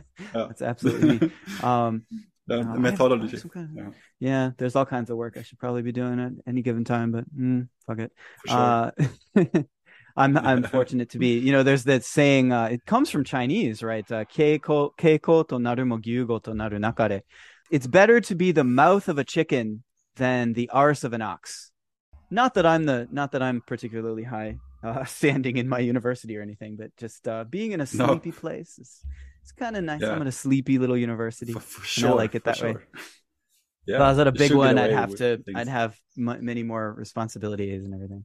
Uh, but I, Yeah. I was thinking of this um, methodological question problem of sort of what Mhm. the the history of an object, the history of an Mm. object, and and what is the? It's a curatorial question. Do you Mm. try to re- return an object to some kind of original state? They ori- initially Mm. started to try to do this with Greco-Roman sculpture. You know, they tried to Hmm, sculpt Yeah, arms for the Venus de Milo. They tried to put, Okay. you know, replace. Oh, we, she lost her arms. We got to put an arm there. Okay, we'll put an Oh, arm. yeah, okay. Got to restore it. Uh, if you've got a, a head that is missing a nose, oh, we'll put a nose. You know, they sculpted noses. Yeah. They used to do this in the 19th century, Uh huh. or try to, okay. you know, um, and that would connect to the question of do you restore the paints? We know now what the colors are for all Right. the Parthenon friezes, Mhm. right? But do we curatorially do we choose Yeah, to that always freaks it? me out Yeah.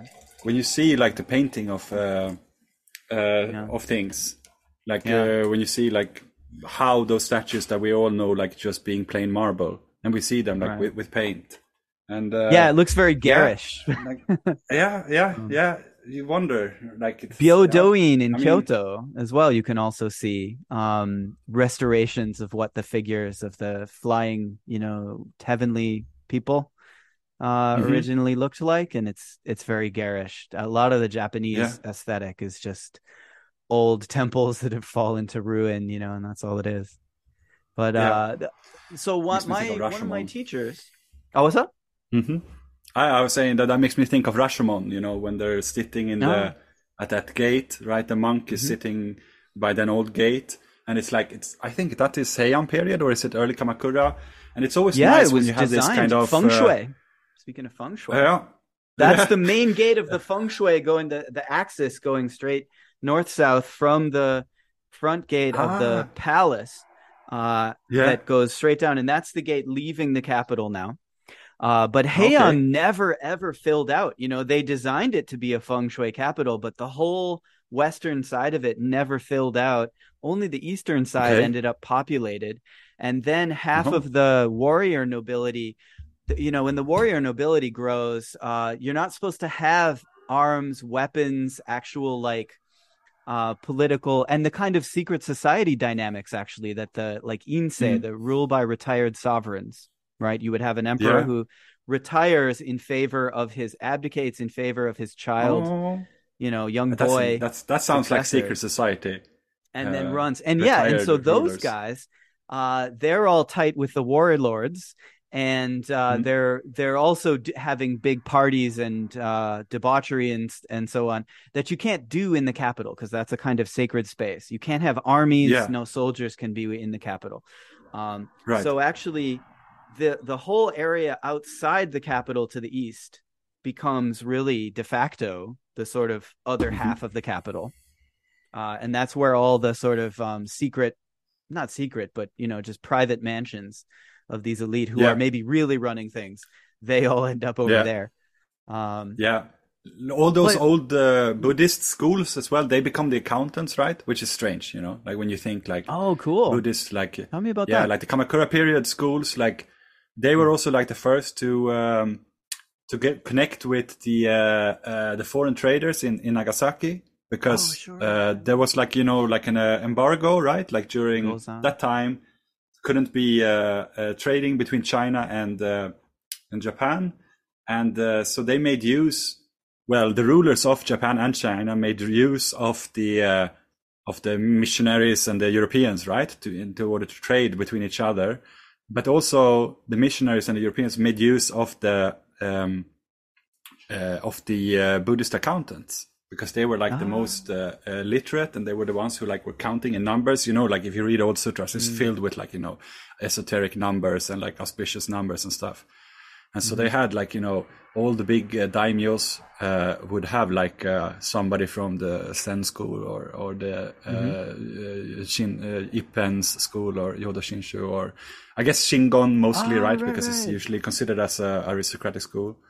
that yeah. would be even more characteristic of a slightly earlier period before the europeans come um Ta- taira no yeah, kiyomori I, think. Yeah. Yeah, Taira no Kiyomori, the the sort of anti-hero of the Tale of the Heike, right? The leader of the Heike clan that I don't know gets, the story, you know, but yeah. destroyed and uh but one of the things that he was doing was trading with China quite a lot which just Mhm. just tra- it's not quite that there was an embargo just traditionally in East Asia trading is just not something that you're supposed to do in a grain state you know the state is just Right, Confucian and- ethics is even like merchants are lower than peasants, right? Yeah, I It's, mean, it's uh, something that almost yeah. shouldn't really be happening, but but it was happening. That's a big thing of that. O- Amino Yoshihiko always talks about. His big thing is right. like we should think about hyakusho peasants as being not just no mean, you know, farmers. They're not just Mhm. farmers. Right. They actually were doing finance. They were doing trading, Mm-hmm. shipping. They were doing yeah. uh, all different things that he finds. Yeah, and then like uh, purification of their commodities as well, like the things we usually associate with like guilds and stuff in Europe, Mhm. like the Mhm. artisanal guilds. Uh, Yeah. that's kind of like yeah, they did that. Like I mean, they Yeah. they would have like you know like wor- uh, work quotas and stuff, like rotational work quotas, and and so it Yeah. wasn't like segregated in the same way. And then you also have like the pirates who were like doing a lot of like you know who established the first uh, you know trade connections in, in the uh, in this area.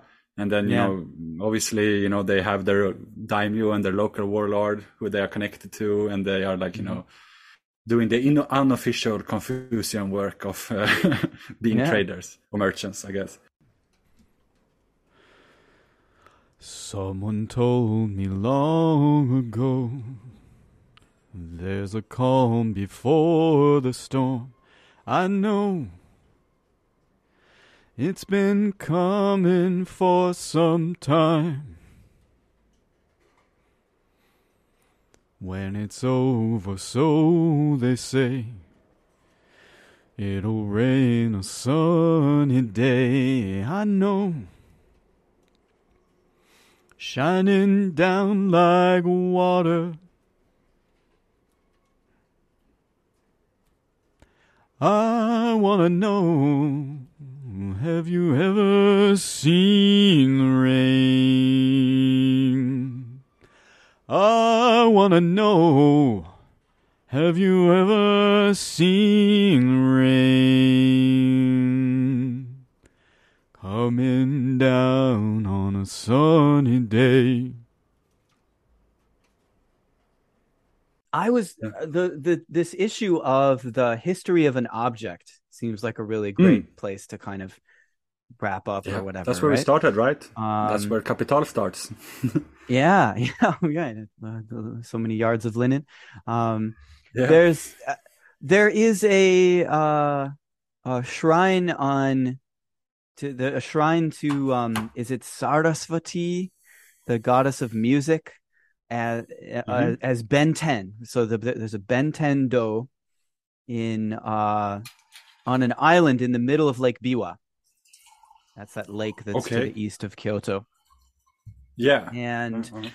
in that shrine there is a uh, the the shrine the central shrine of it is actually a repurposed mausoleum to hideyoshi's first son who died at age three or something Stay Maru.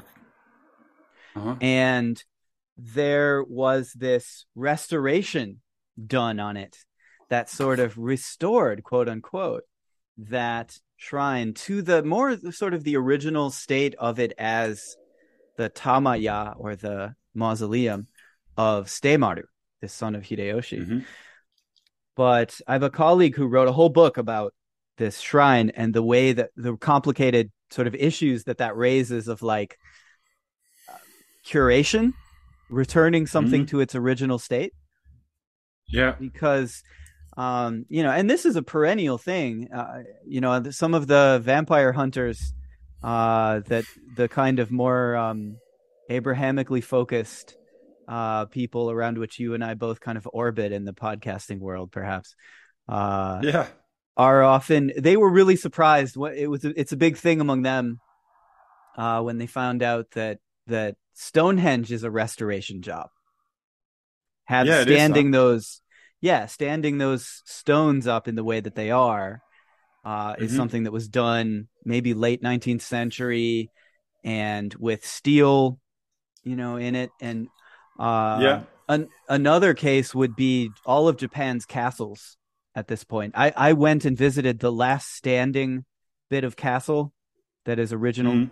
To the Edo period. I don't think there's anything left from the actual medieval, late medieval period when these experiments were first done. In Kumamoto, I think there was one part of Kumamoto Oh. Castle. I went to Kumamoto la- two, three weeks ago, I think. Oh, No, wait, wait. Kumamoto is uh, Yushu. that's in Kyushu, right? Yeah, no, Kumano, Kumano City is where I went. It, in Oh, Mie. well, that's that's much Uh, more my old stomping grounds on the Kii Peninsula there. Okay. right. It's like the oldest, the, the oldest, uh, sh- um, not Shingon uh, Shinto, right? The oldest, like Yeah, Shinto, oldest shrines. Uh, They, Yeah. they say many. I mean, different Yeah, places claim it, but yeah, the, the three sacred mountains of Kumano. Yeah, I totally did pilgrimages there. I did, you know, Shugendo in those mountains. oh, Yeah, nice. yeah, Yeah, it's a nice Um, place. yeah. Well, but I was in that that last bit of Kumamoto Castle, and then that promptly Mhm. fell down in an earthquake uh, a few weeks later. Actually, Oh, really? The one in yeah, Kumamoto. I was in there in Kumamoto. Yeah, I was Wow, in there a couple cool. weeks before it fell. Uh, but Yeah, everything nice. else is steel reinforced concrete. Osaka Castle, Nagoya Castle, every fucking one. It's uh, 20th century steel reinforced uh, reconstruction. Yeah. And you know that that whole castle trend there was really just based on fantastical buildings that people had seen in Chinese monochrome ink paintings, you know, landscape. Yeah, right. Yeah, yeah. It wasn't Which really a It's practical more building. Taoist fantasy than anything. Yeah, yeah, yeah, exactly. They, they, they weren't like Yeah. yeah. they weren't impressionists painting And it wasn't what like, Beijing looked like. uh, it wasn't like practical, like uh, actual, you know, would stand up to siege warfare. You know, it's it's a symbol of power and cultural Yeah. capital. It seems often to me like those castles are like mm, they're out of order, like like out of you know the like the order of history. Like when you go there and look at it, and you're like, it's be the easiest place to just lay a siege on it and like you know disallow Yeah. any kind of you know like you, just wait one week they're gonna come out on their own like you don't have Yeah. to rush this place or anything like, and they often have this mound that is definitely more aesthetic than it is you know something that you know is gonna inhibit somebody from coming close to it and uh, Yeah, and the no, gardens you- and everything obviously like yeah Yeah, when you're actually like preparing for siege warfare, you're going to see something like Castel Sant'Angelo, where you have all the angles and the crevices Yeah, that right. people have to come Yeah. into and be trapped. Mhm. No, no, yeah I mean, exactly These like are yeah yeah historically these are warlords who had already solidified their power, and these, they're building these things as corn- sort of you know testaments to their achieved uh, power yeah at this point as a fantastical art object. Look at this fancy, fantastical thing that Yeah. looks like something out of a out of a Chinese painting, right? I was thinking, you know, uh, with uh, you know, like there's this movement, like r- around the time of Mussolini, uh, like a kind of futurist uh, movement, like in poetry, especially, where they are like trying to paint a really nice, glorified picture of what war is like. And it is something similar, I think, you know, like when you have like this second generation or third or fourth, you know, the ancestral generations of uh, big warlords, and they want to, you know, express in architecture what they think war is like, and you know what they've writ, you know, read in in the poetry of what war is like, and they want to create something aesthetic that kind of, you know, makes war look, you know, quite beautiful. Like, I mean, the whole, I mean, it's so brutal, right? Like the whole thing, the whole, uh, I don't know, it's it's uh, in the 1400, 1500, right? Like when the big samurai wars are, yeah, and it just seems like, I mean, if you you know, if you look at it with like you know the uh, they live ideology glasses, and you don't have any like you know alt right uh, fetishism of like what a samurai is actually like, then it just looks like you know brutal gang warfare, like like just you know people just killing each other, killing their mm. brothers, killing their best friends, just raping and pillaging, and it's just like how could this ever be mm. made? You know, to be used as some kind of ideal for anything. You know, this should be the, if mm. anything, the beginning of any great golden era is what mm-hmm. Actually they say that the medieval or the intermediate periods are supposed to be like, you know, like this kind of anarchy. You're like, no, the anarchy comes when you start to, you know, when you want to make an end to one of these intermediate periods and you want to do something else. That's when, that's when you do what you say will happen when you are no longer there somehow. you know? Right. Like it's, uh, Primitive accumulation. and the intermediate periods often tend to be the the most peaceful. That's uh, you know, Amino Right. Yoshihiko's subtitle to Muen Kugai Raku is, you know, uh, Nihon Chusei ni okeru jiyu to heiwa. You know, freedom is and there an. English title and- for that one? It, it's only Sorry. been translated certain chapters into English. I think you can get those on JSTOR. I'll send them your way. I'll put them on the Discord. Yeah. Um, yeah, the so yeah, freedom and peace in medieval Japan. Yeah, his whole thing is that like you know this is a more peaceful period, and that would line up with the chapter in uh, Against the Grain about periods of collapse being much better for most people. Yeah. Mhm. Oh, and well, Oleg Benesch has this great the great book on um, inventing the way of the samurai, on the way that that all Okay. was invented, brought together. There's a book Yeah. on Latin letters under Mussolini.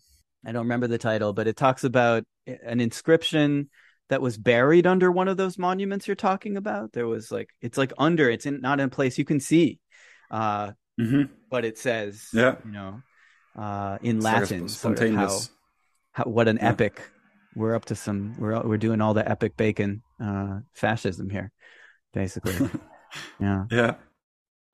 well so Oh, you know yeah. there- there's this Um, question yeah. of like original the the history of an object right um and certainly it was industrialists and it was the the most demonic kind of english people that were uh putting setting up stonehenge again right um, Yeah. I mean, you have is- the same so thing in, the in the the pyramids, right? Like that's the only, like not the only one, but I really like that that angle of the fringe archaeologist when they talk about, you know, I mean, to me, advanced technology, like cogwheels, they are not that advanced. Like, I mean, but at the same time, cogwheels, you can do a lot. Like with cogwheels, if you have, Yeah. uh, you know, if you have like the right uh, social methods of domination, and you you you can make people do what you want them to do, and then if you can make Right. those people more effective, cogwheels, you know, definitely definitely something interesting. And there are these, you know, uh, they look like mounds, uh, molds for some kind Okay. of cogwheel that are outside the Yeah. red pyramid, I think. You know, that they also Ah. lined up. Uh, Would they have had they're made to look automata? now. Uh, yeah, I mean that's Yeah. basically what I think the fringe uh, archaeologists are suggesting because uh, they are put in a context of being, you know, sacrificial vessels by the the archaeologists of the 19th uh, century, uh, who lined them up next to each other, where they were actually found as you would have found them, let's say, on a construction site. You know, one over here and one over there, and you know that they were some kind of uh, mold for for cogwheels. They're for Um, casting gears. yeah, that's that's what they really do look like, to be honest. Yeah. uh, and it's it's yeah, it's hard to imagine them as uh, as as just uh, blood uh, sacrificial vessels or, or whatever. And and and yeah, I mean that's uh, when they do these things, you know, they want to recreate.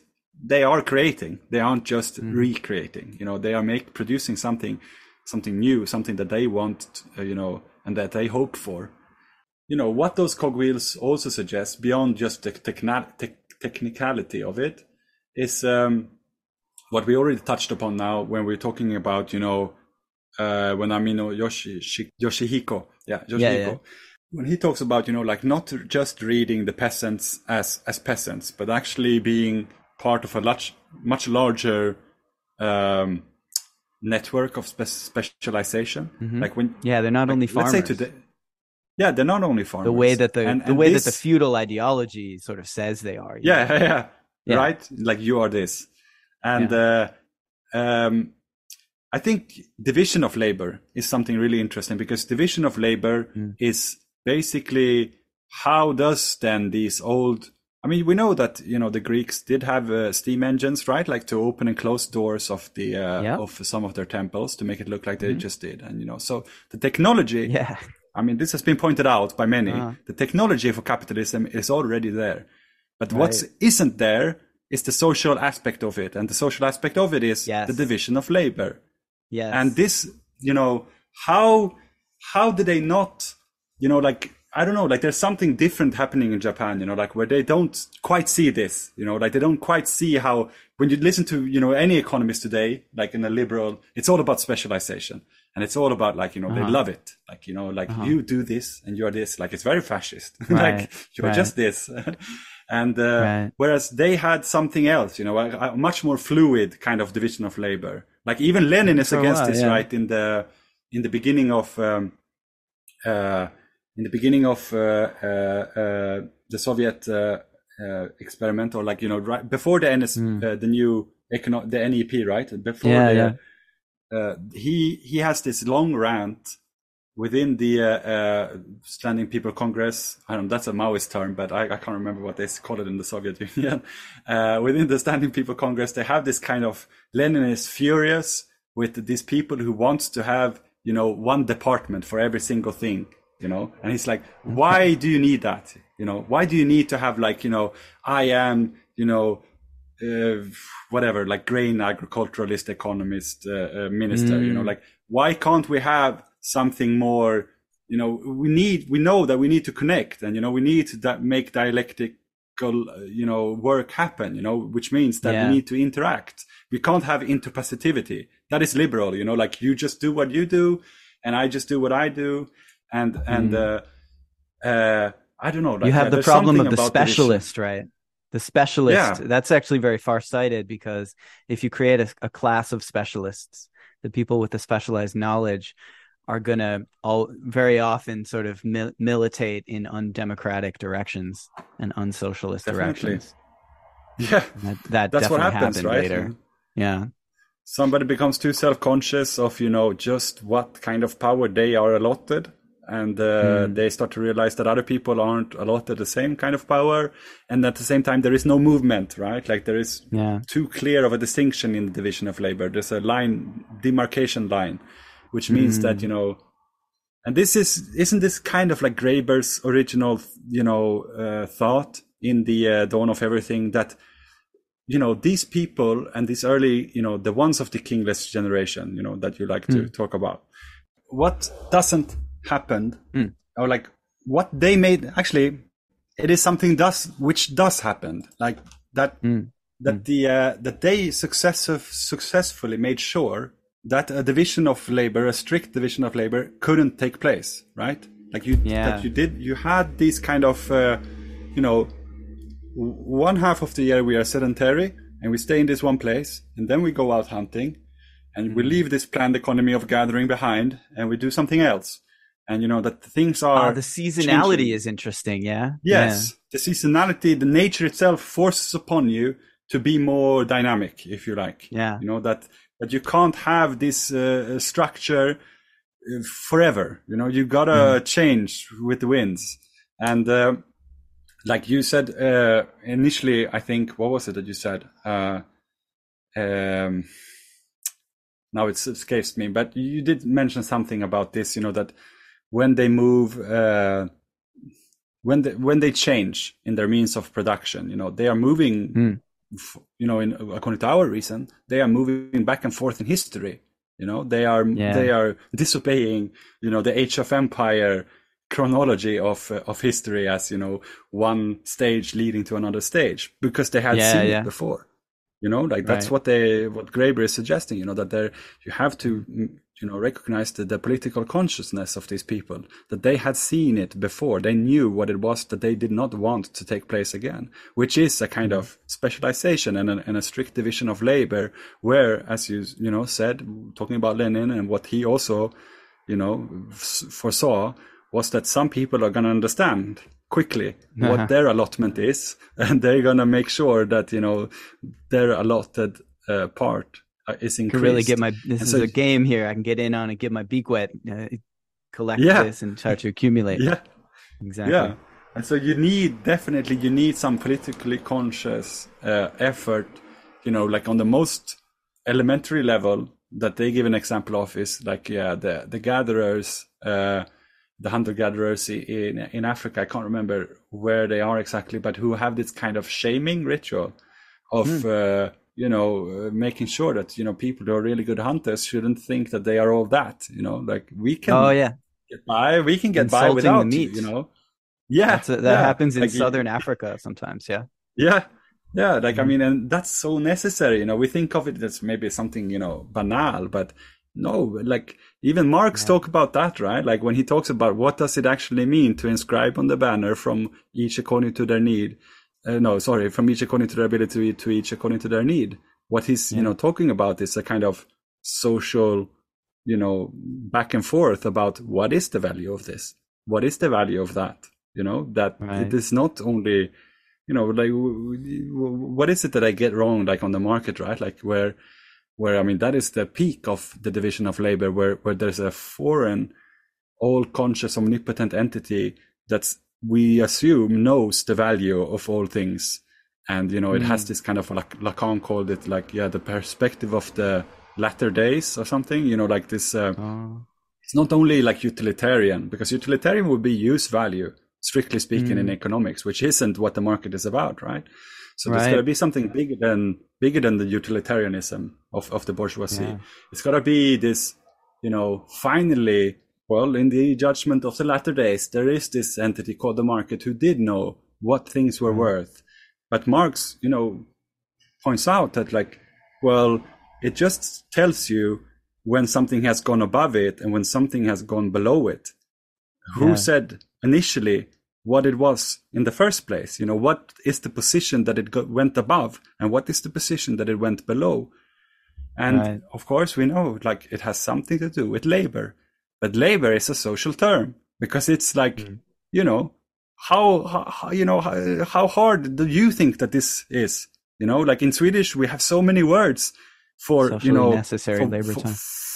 for yeah we have so many words for like what work is that you know in you know it's it's suggested already labor doesn't sound make the sound you know doesn't it sounds neutral mm. in english but we have like you know job and jobbigt yeah. jobbigt means that something is annoying or that something is you know that it's a burden on you but one person uh. might think that jobbigt is something else because you know they're well mm-hmm. equipped or they fancy doing that you know we are different right uh, and uh, the other day, I just doesn't... finally learned the Japanese term for the gig economy, which is job economy.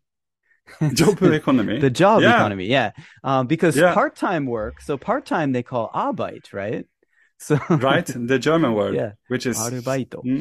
Yeah, yeah. Why is German it word in English pronunciation actually Arbeito.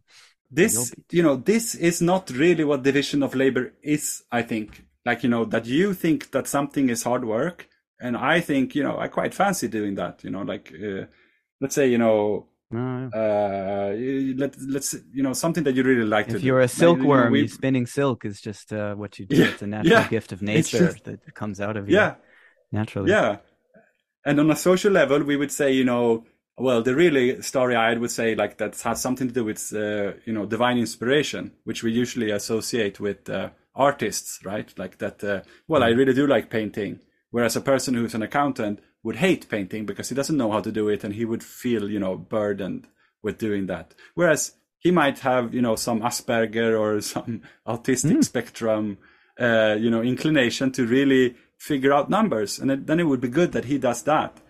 But mm. division of labor doesn't take this social consideration into account, right? It just assumes yeah. that maybe maybe it will be like that that you know you do what you ought to do and you do what you ought to do uh, i mean of mm-hmm. course on the fascist level they they don't only hope for it they they try to write it in you know as a kind of destiny right like the old confucian tradition in china is to give yeah. uh, a char- character name to to a person that has something to do with what you're supposed to do you know like the, the ultimate destiny is to follow the meaning of your character that is your name right. but uh, but it's nice that you can always change the characters of your name too later on to to yeah. fit the fact. They yeah. they'll, they'll fudge it later if it doesn't work but yeah. Yeah, yeah right? Yeah. you picked the wrong thing at that ceremony when you were a kid you know and you were supposed to pick the brush or the wallet and then it's like oh right fuck, yeah. he picked the brush. Exactly. Yeah.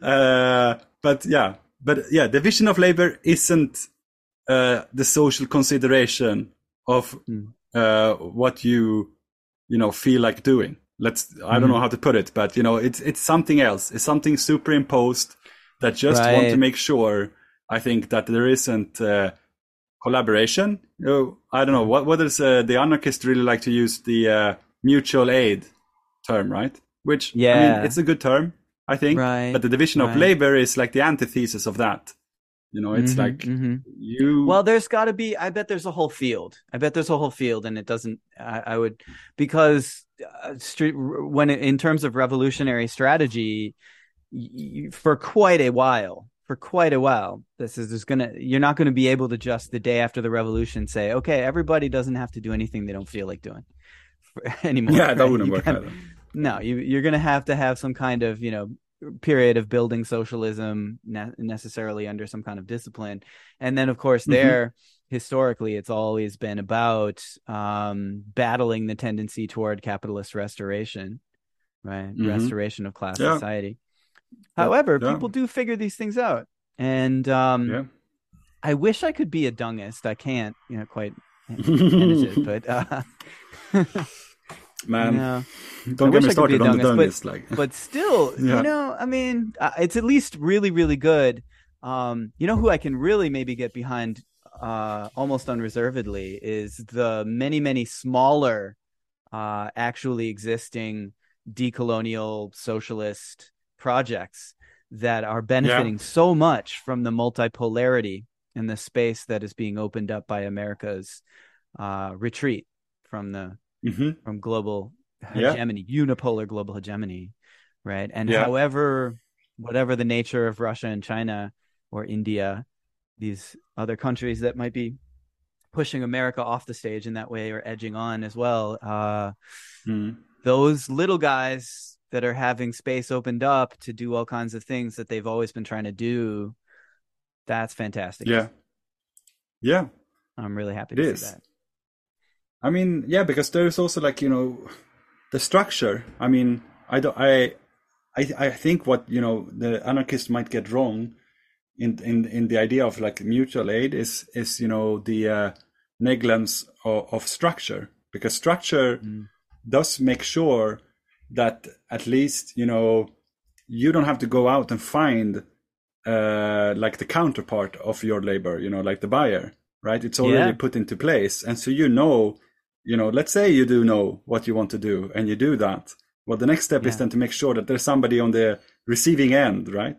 Whereas a structure Mhm. w- would allow for that, like, and it doesn't have to be, well, it's something like a market, but it's also Yeah. like you know, insofar that the market did exist, of course, before there was class society. You know, like there's been barter, and there's been you know other, and there's you know, Games, Of course, gambling like- games that that circulate Yeah. shells and things across continents, right? right?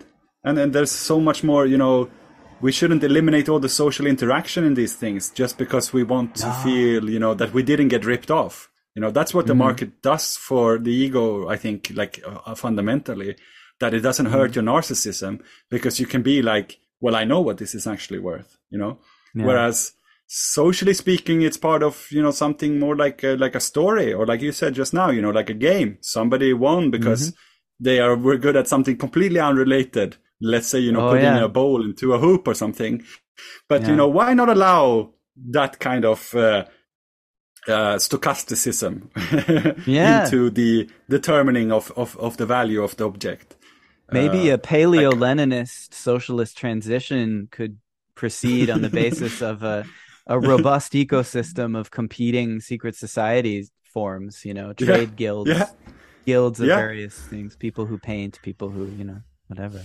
yeah And they would have festivals to compete and, you know, can have certain kinds Hmm. of competition among them. Um, competition that that ultimately serves to dissipate energies of of accumulation and and yeah right, division of Yeah, labor. like right? dissing the one who is proud and things like that, you know, or like, you know, Yeah. maybe dissing the one who has the most and being like, well, you have the most, but you have the most of that which is least worth. or, Yeah. you know, like, yeah, there's Right. nothing exclusive about the things that you have. I mean, Mhm. that's my, I don't know, I think that's my uh, um, most uh, uh, guilty pleasure to imagine that, Mm. like, when like planned economy like the f- initial like pre-class society. Like i want to imagine that there was some you know graeber and them talk about it but they don't use the word natural farming like so because i'm a hmm. natural farmer. So i like to believe hmm. that there was something like i already talked about it with the aborigines and how they domesticated landscapes right? That there was hmm. some kind of planned economy in association with what we will later call agriculture uh, or farming but which was a kind of you know it didn't involve domestication but rather it hmm. must have been something that was very mobile. And Right. i don't know like there's one fringe archaeologist in south africa who is he's batshit crazy most of the times. Like you know he believes in giants and, and things like that. Oh, but Oh, wow. he has drawn attention to one really interesting thing which is hmm. something that he calls the adams calendar and the Adams calendar, I don't know if you heard about that. Like, uh, No. there's a lot of talk, like uh, on the fringe uh, archaeology in that world, about what the Adams calendar is. Hmm. The uh, assessment of how old it is, I thought it was pretty sound, because there is one stone where a chip of that stone has fallen off, and it's lying right next to it, which means that the stone must have been put up before that stone fell off it, right? Like otherwise somebody would have taken both the chip and the stone and then put it next to it just to make it look like that, which is, you know, I, I find that hard to believe. And they've done two different kind of methods of uh, uh, then assessing the age by uh, measuring the uh, um, what do you call that kind of mushroom in, in Carbon English? dating? The, the ones that no, no, no, no, not carbon dating. The the mushroom that grows on stones. You know, the the Oh, la- uh, Lichen? uh, you, you, you, lichen. Yeah, Lichen. the lichen regrowth. The lichen regrowth in the area where the chip would have been. They used that to determine the age, and they've also used the uh, the general sedation due to weather Uh-huh. of that stone kind. And Mhm. they've estimated that it, this calendar is probably between 25,000 years old or maybe as old as 75,000 years old. And I'm like, wow. okay, that opens up a really long period of like, how long was the period that people were Mm-hmm. playing around with the idea of agriculture, but still not yet domesticating things? And were they still, you know, relied upon it Mm-hmm. Yeah. In terms of like a planned economy and they were walking Mm-hmm. around and they were you know guiding their uh, you know it wasn't just mindless wandering around finding some berries here or some berries there i mean they were pretty i think pretty good at like you know calculating when we should be in one place and when we should get, aw- get away from that one place Mm-hmm. Yeah. and also i would imagine that you have some kind of division of labor since they're in, in the world of you know of growing things there is Mm. such a huge spectrum of like you know fruits and, and perennials and annuals and and you know herbs and vegetables and and and so i would imagine that you know some people must have considered themselves you know in our society we really like uh, bananas or you know in our society we we really like uh, gourds of different kinds or you know we are people who really like uh, um, uh, berries of various sorts and i think uh, what you know this sounds very sublime and very sophisticated but the thing is that these calendars and he had made some kind of uh, um, assessment of like how many there could be in south africa by simply using uh, google maps. And it's supposed to be like the official archeolog- archaeological explanation is that these uh, lithic structures are the foundations of um, herd uh, uh, encampments during the 1600 by some uh, pastoralist community that went to South America. I can't quite remember who they were, but uh, they don't really look like what you know these herders uh, encampments for for cattle look like today, which you know aren't made with stone at all, and uh, they also structurally don't you know that doesn't make any sense. The thing is, sure, they could have been that, but you know then it could be because they reused something that they didn't understand like the pastoralists don't care as much about a calendar that a planned economist of hmm. agriculture or natural farming once cared about. And so they have made use of like this old structure. And hmm. here's the old thi- here's the odd thing. Like talking about something sublime then you know when you want to talk, start thinking about you know well what what was the story that they told themselves about you know the movement of the stars and this kind of you know the, the proto ideology of things you know from which all religions come from uh, i think at least you know that they must have been looking at the stars and they had a calendar and they could recognize the movement of a certain star over thousands of years and and you know that gave credit like to that. their own lineages as people.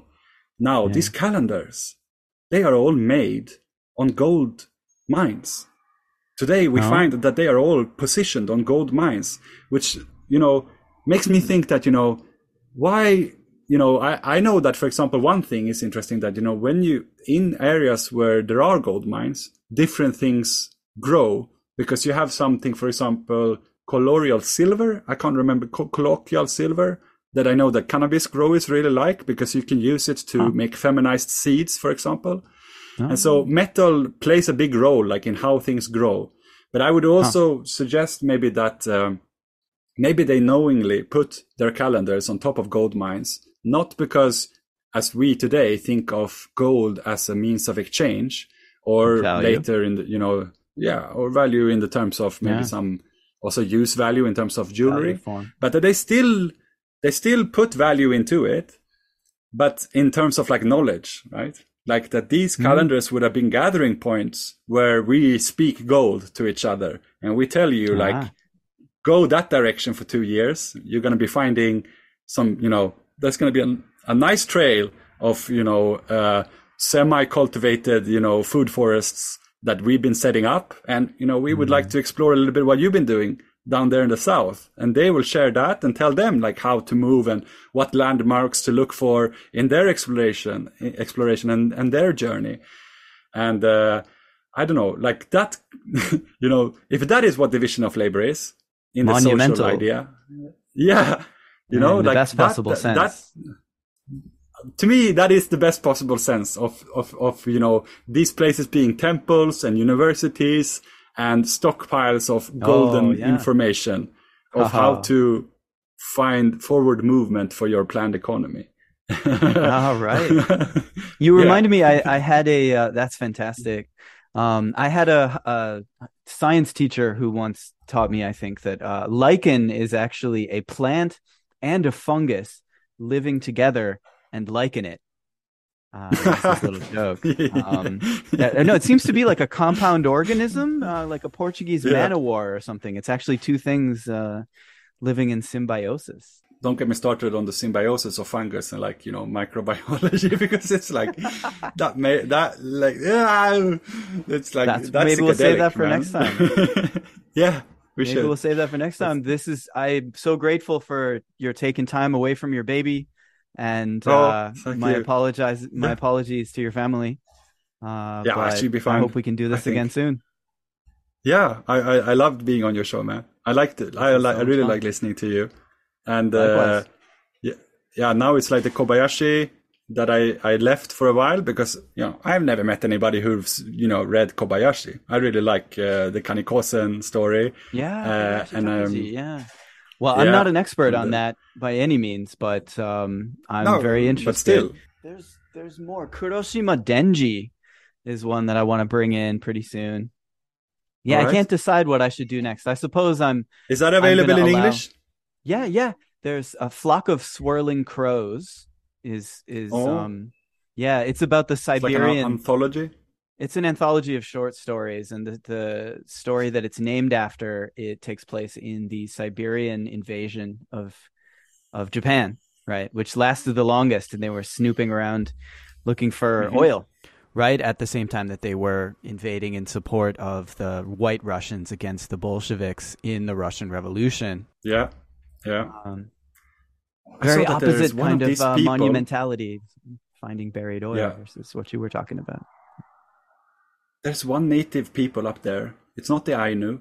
It's one uh, like who lives in the Hokkaido, and I think it's a little Uh-huh. bit eerie because I looked at like official Japanese statistics, and one of uh, there was like a pretty consistent uh, uh, taking of accounts of how many of these people existed because Uh-huh. they were also recognized by the Soviet Union.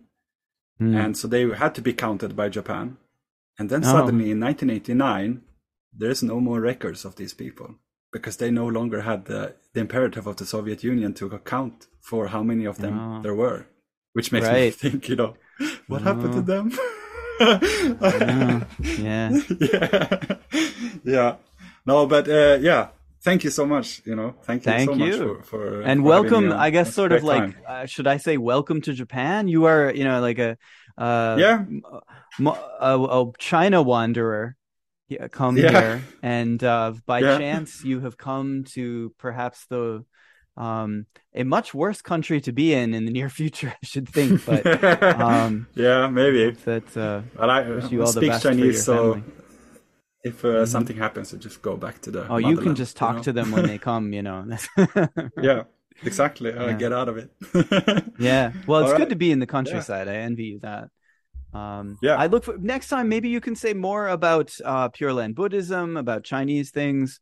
Um, yeah. we'll have a lot About to talk uh, about. na- Shizen Noho and like how I connect uh, Pure Land Buddhism Oh, to farming and yeah. Absolutely. Hopefully by the next time I will have started, you know, maybe my farm. Uh, we're looking Right. at a place now, as I told you in the beginning, in uh, uh, Shino. And I'm Mm-hmm. really looking forward to grow like some of the ancient grains. You know, we don't, we, we hate upon the, Yeah. you know, the grain society, but I'm thinking, you know, fight fire with fire and I'm going to No, grow these the old the Pharaoh grains. yeah. Hie, hie, Yeah. awa, kibi. I mean, the the different kinds of millet.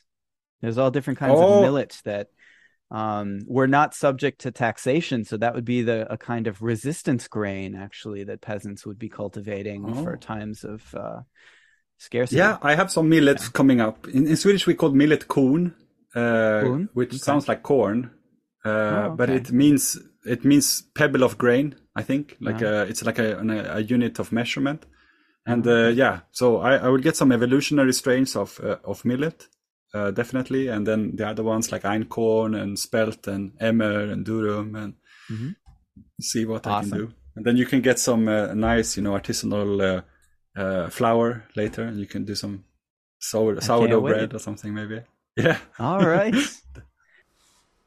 so that was a fantastic, wide-ranging conversation. Quite a seminar, a little séance there with Marcus. Uh, thanks again to Marcus. Check out his podcast, The Return of the Repressed. I think uh, Spotify is where I can find that these days. Uh, and check it out. He has a, a, Patreon as well, so check that out. Um, if you're not a member of the Kingless Generation, uh, head on down to patreon.com slash irregnata. That's unruled in Latin, feminine singular. And uh, for a low, low price, you can get access to the Discord. Historical materials mentioned in this episode and in many other episodes are actually up there uh, in ways that don't break copyright law. I, pr- I promise. I'm pretty sure. Uh, so head on down. Come on in. Uh, the water's fine. I'm Fergal Schmoodlock, and I have anointed you with the anointing of the kingless generation.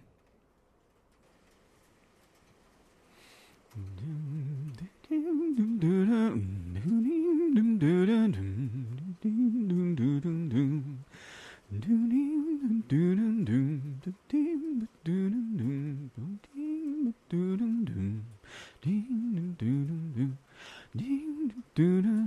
a place up ahead and I'm going just as fast as my feet can fly.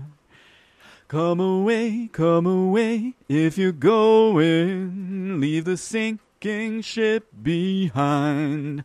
Come on the rising wind. We're going up around the bend.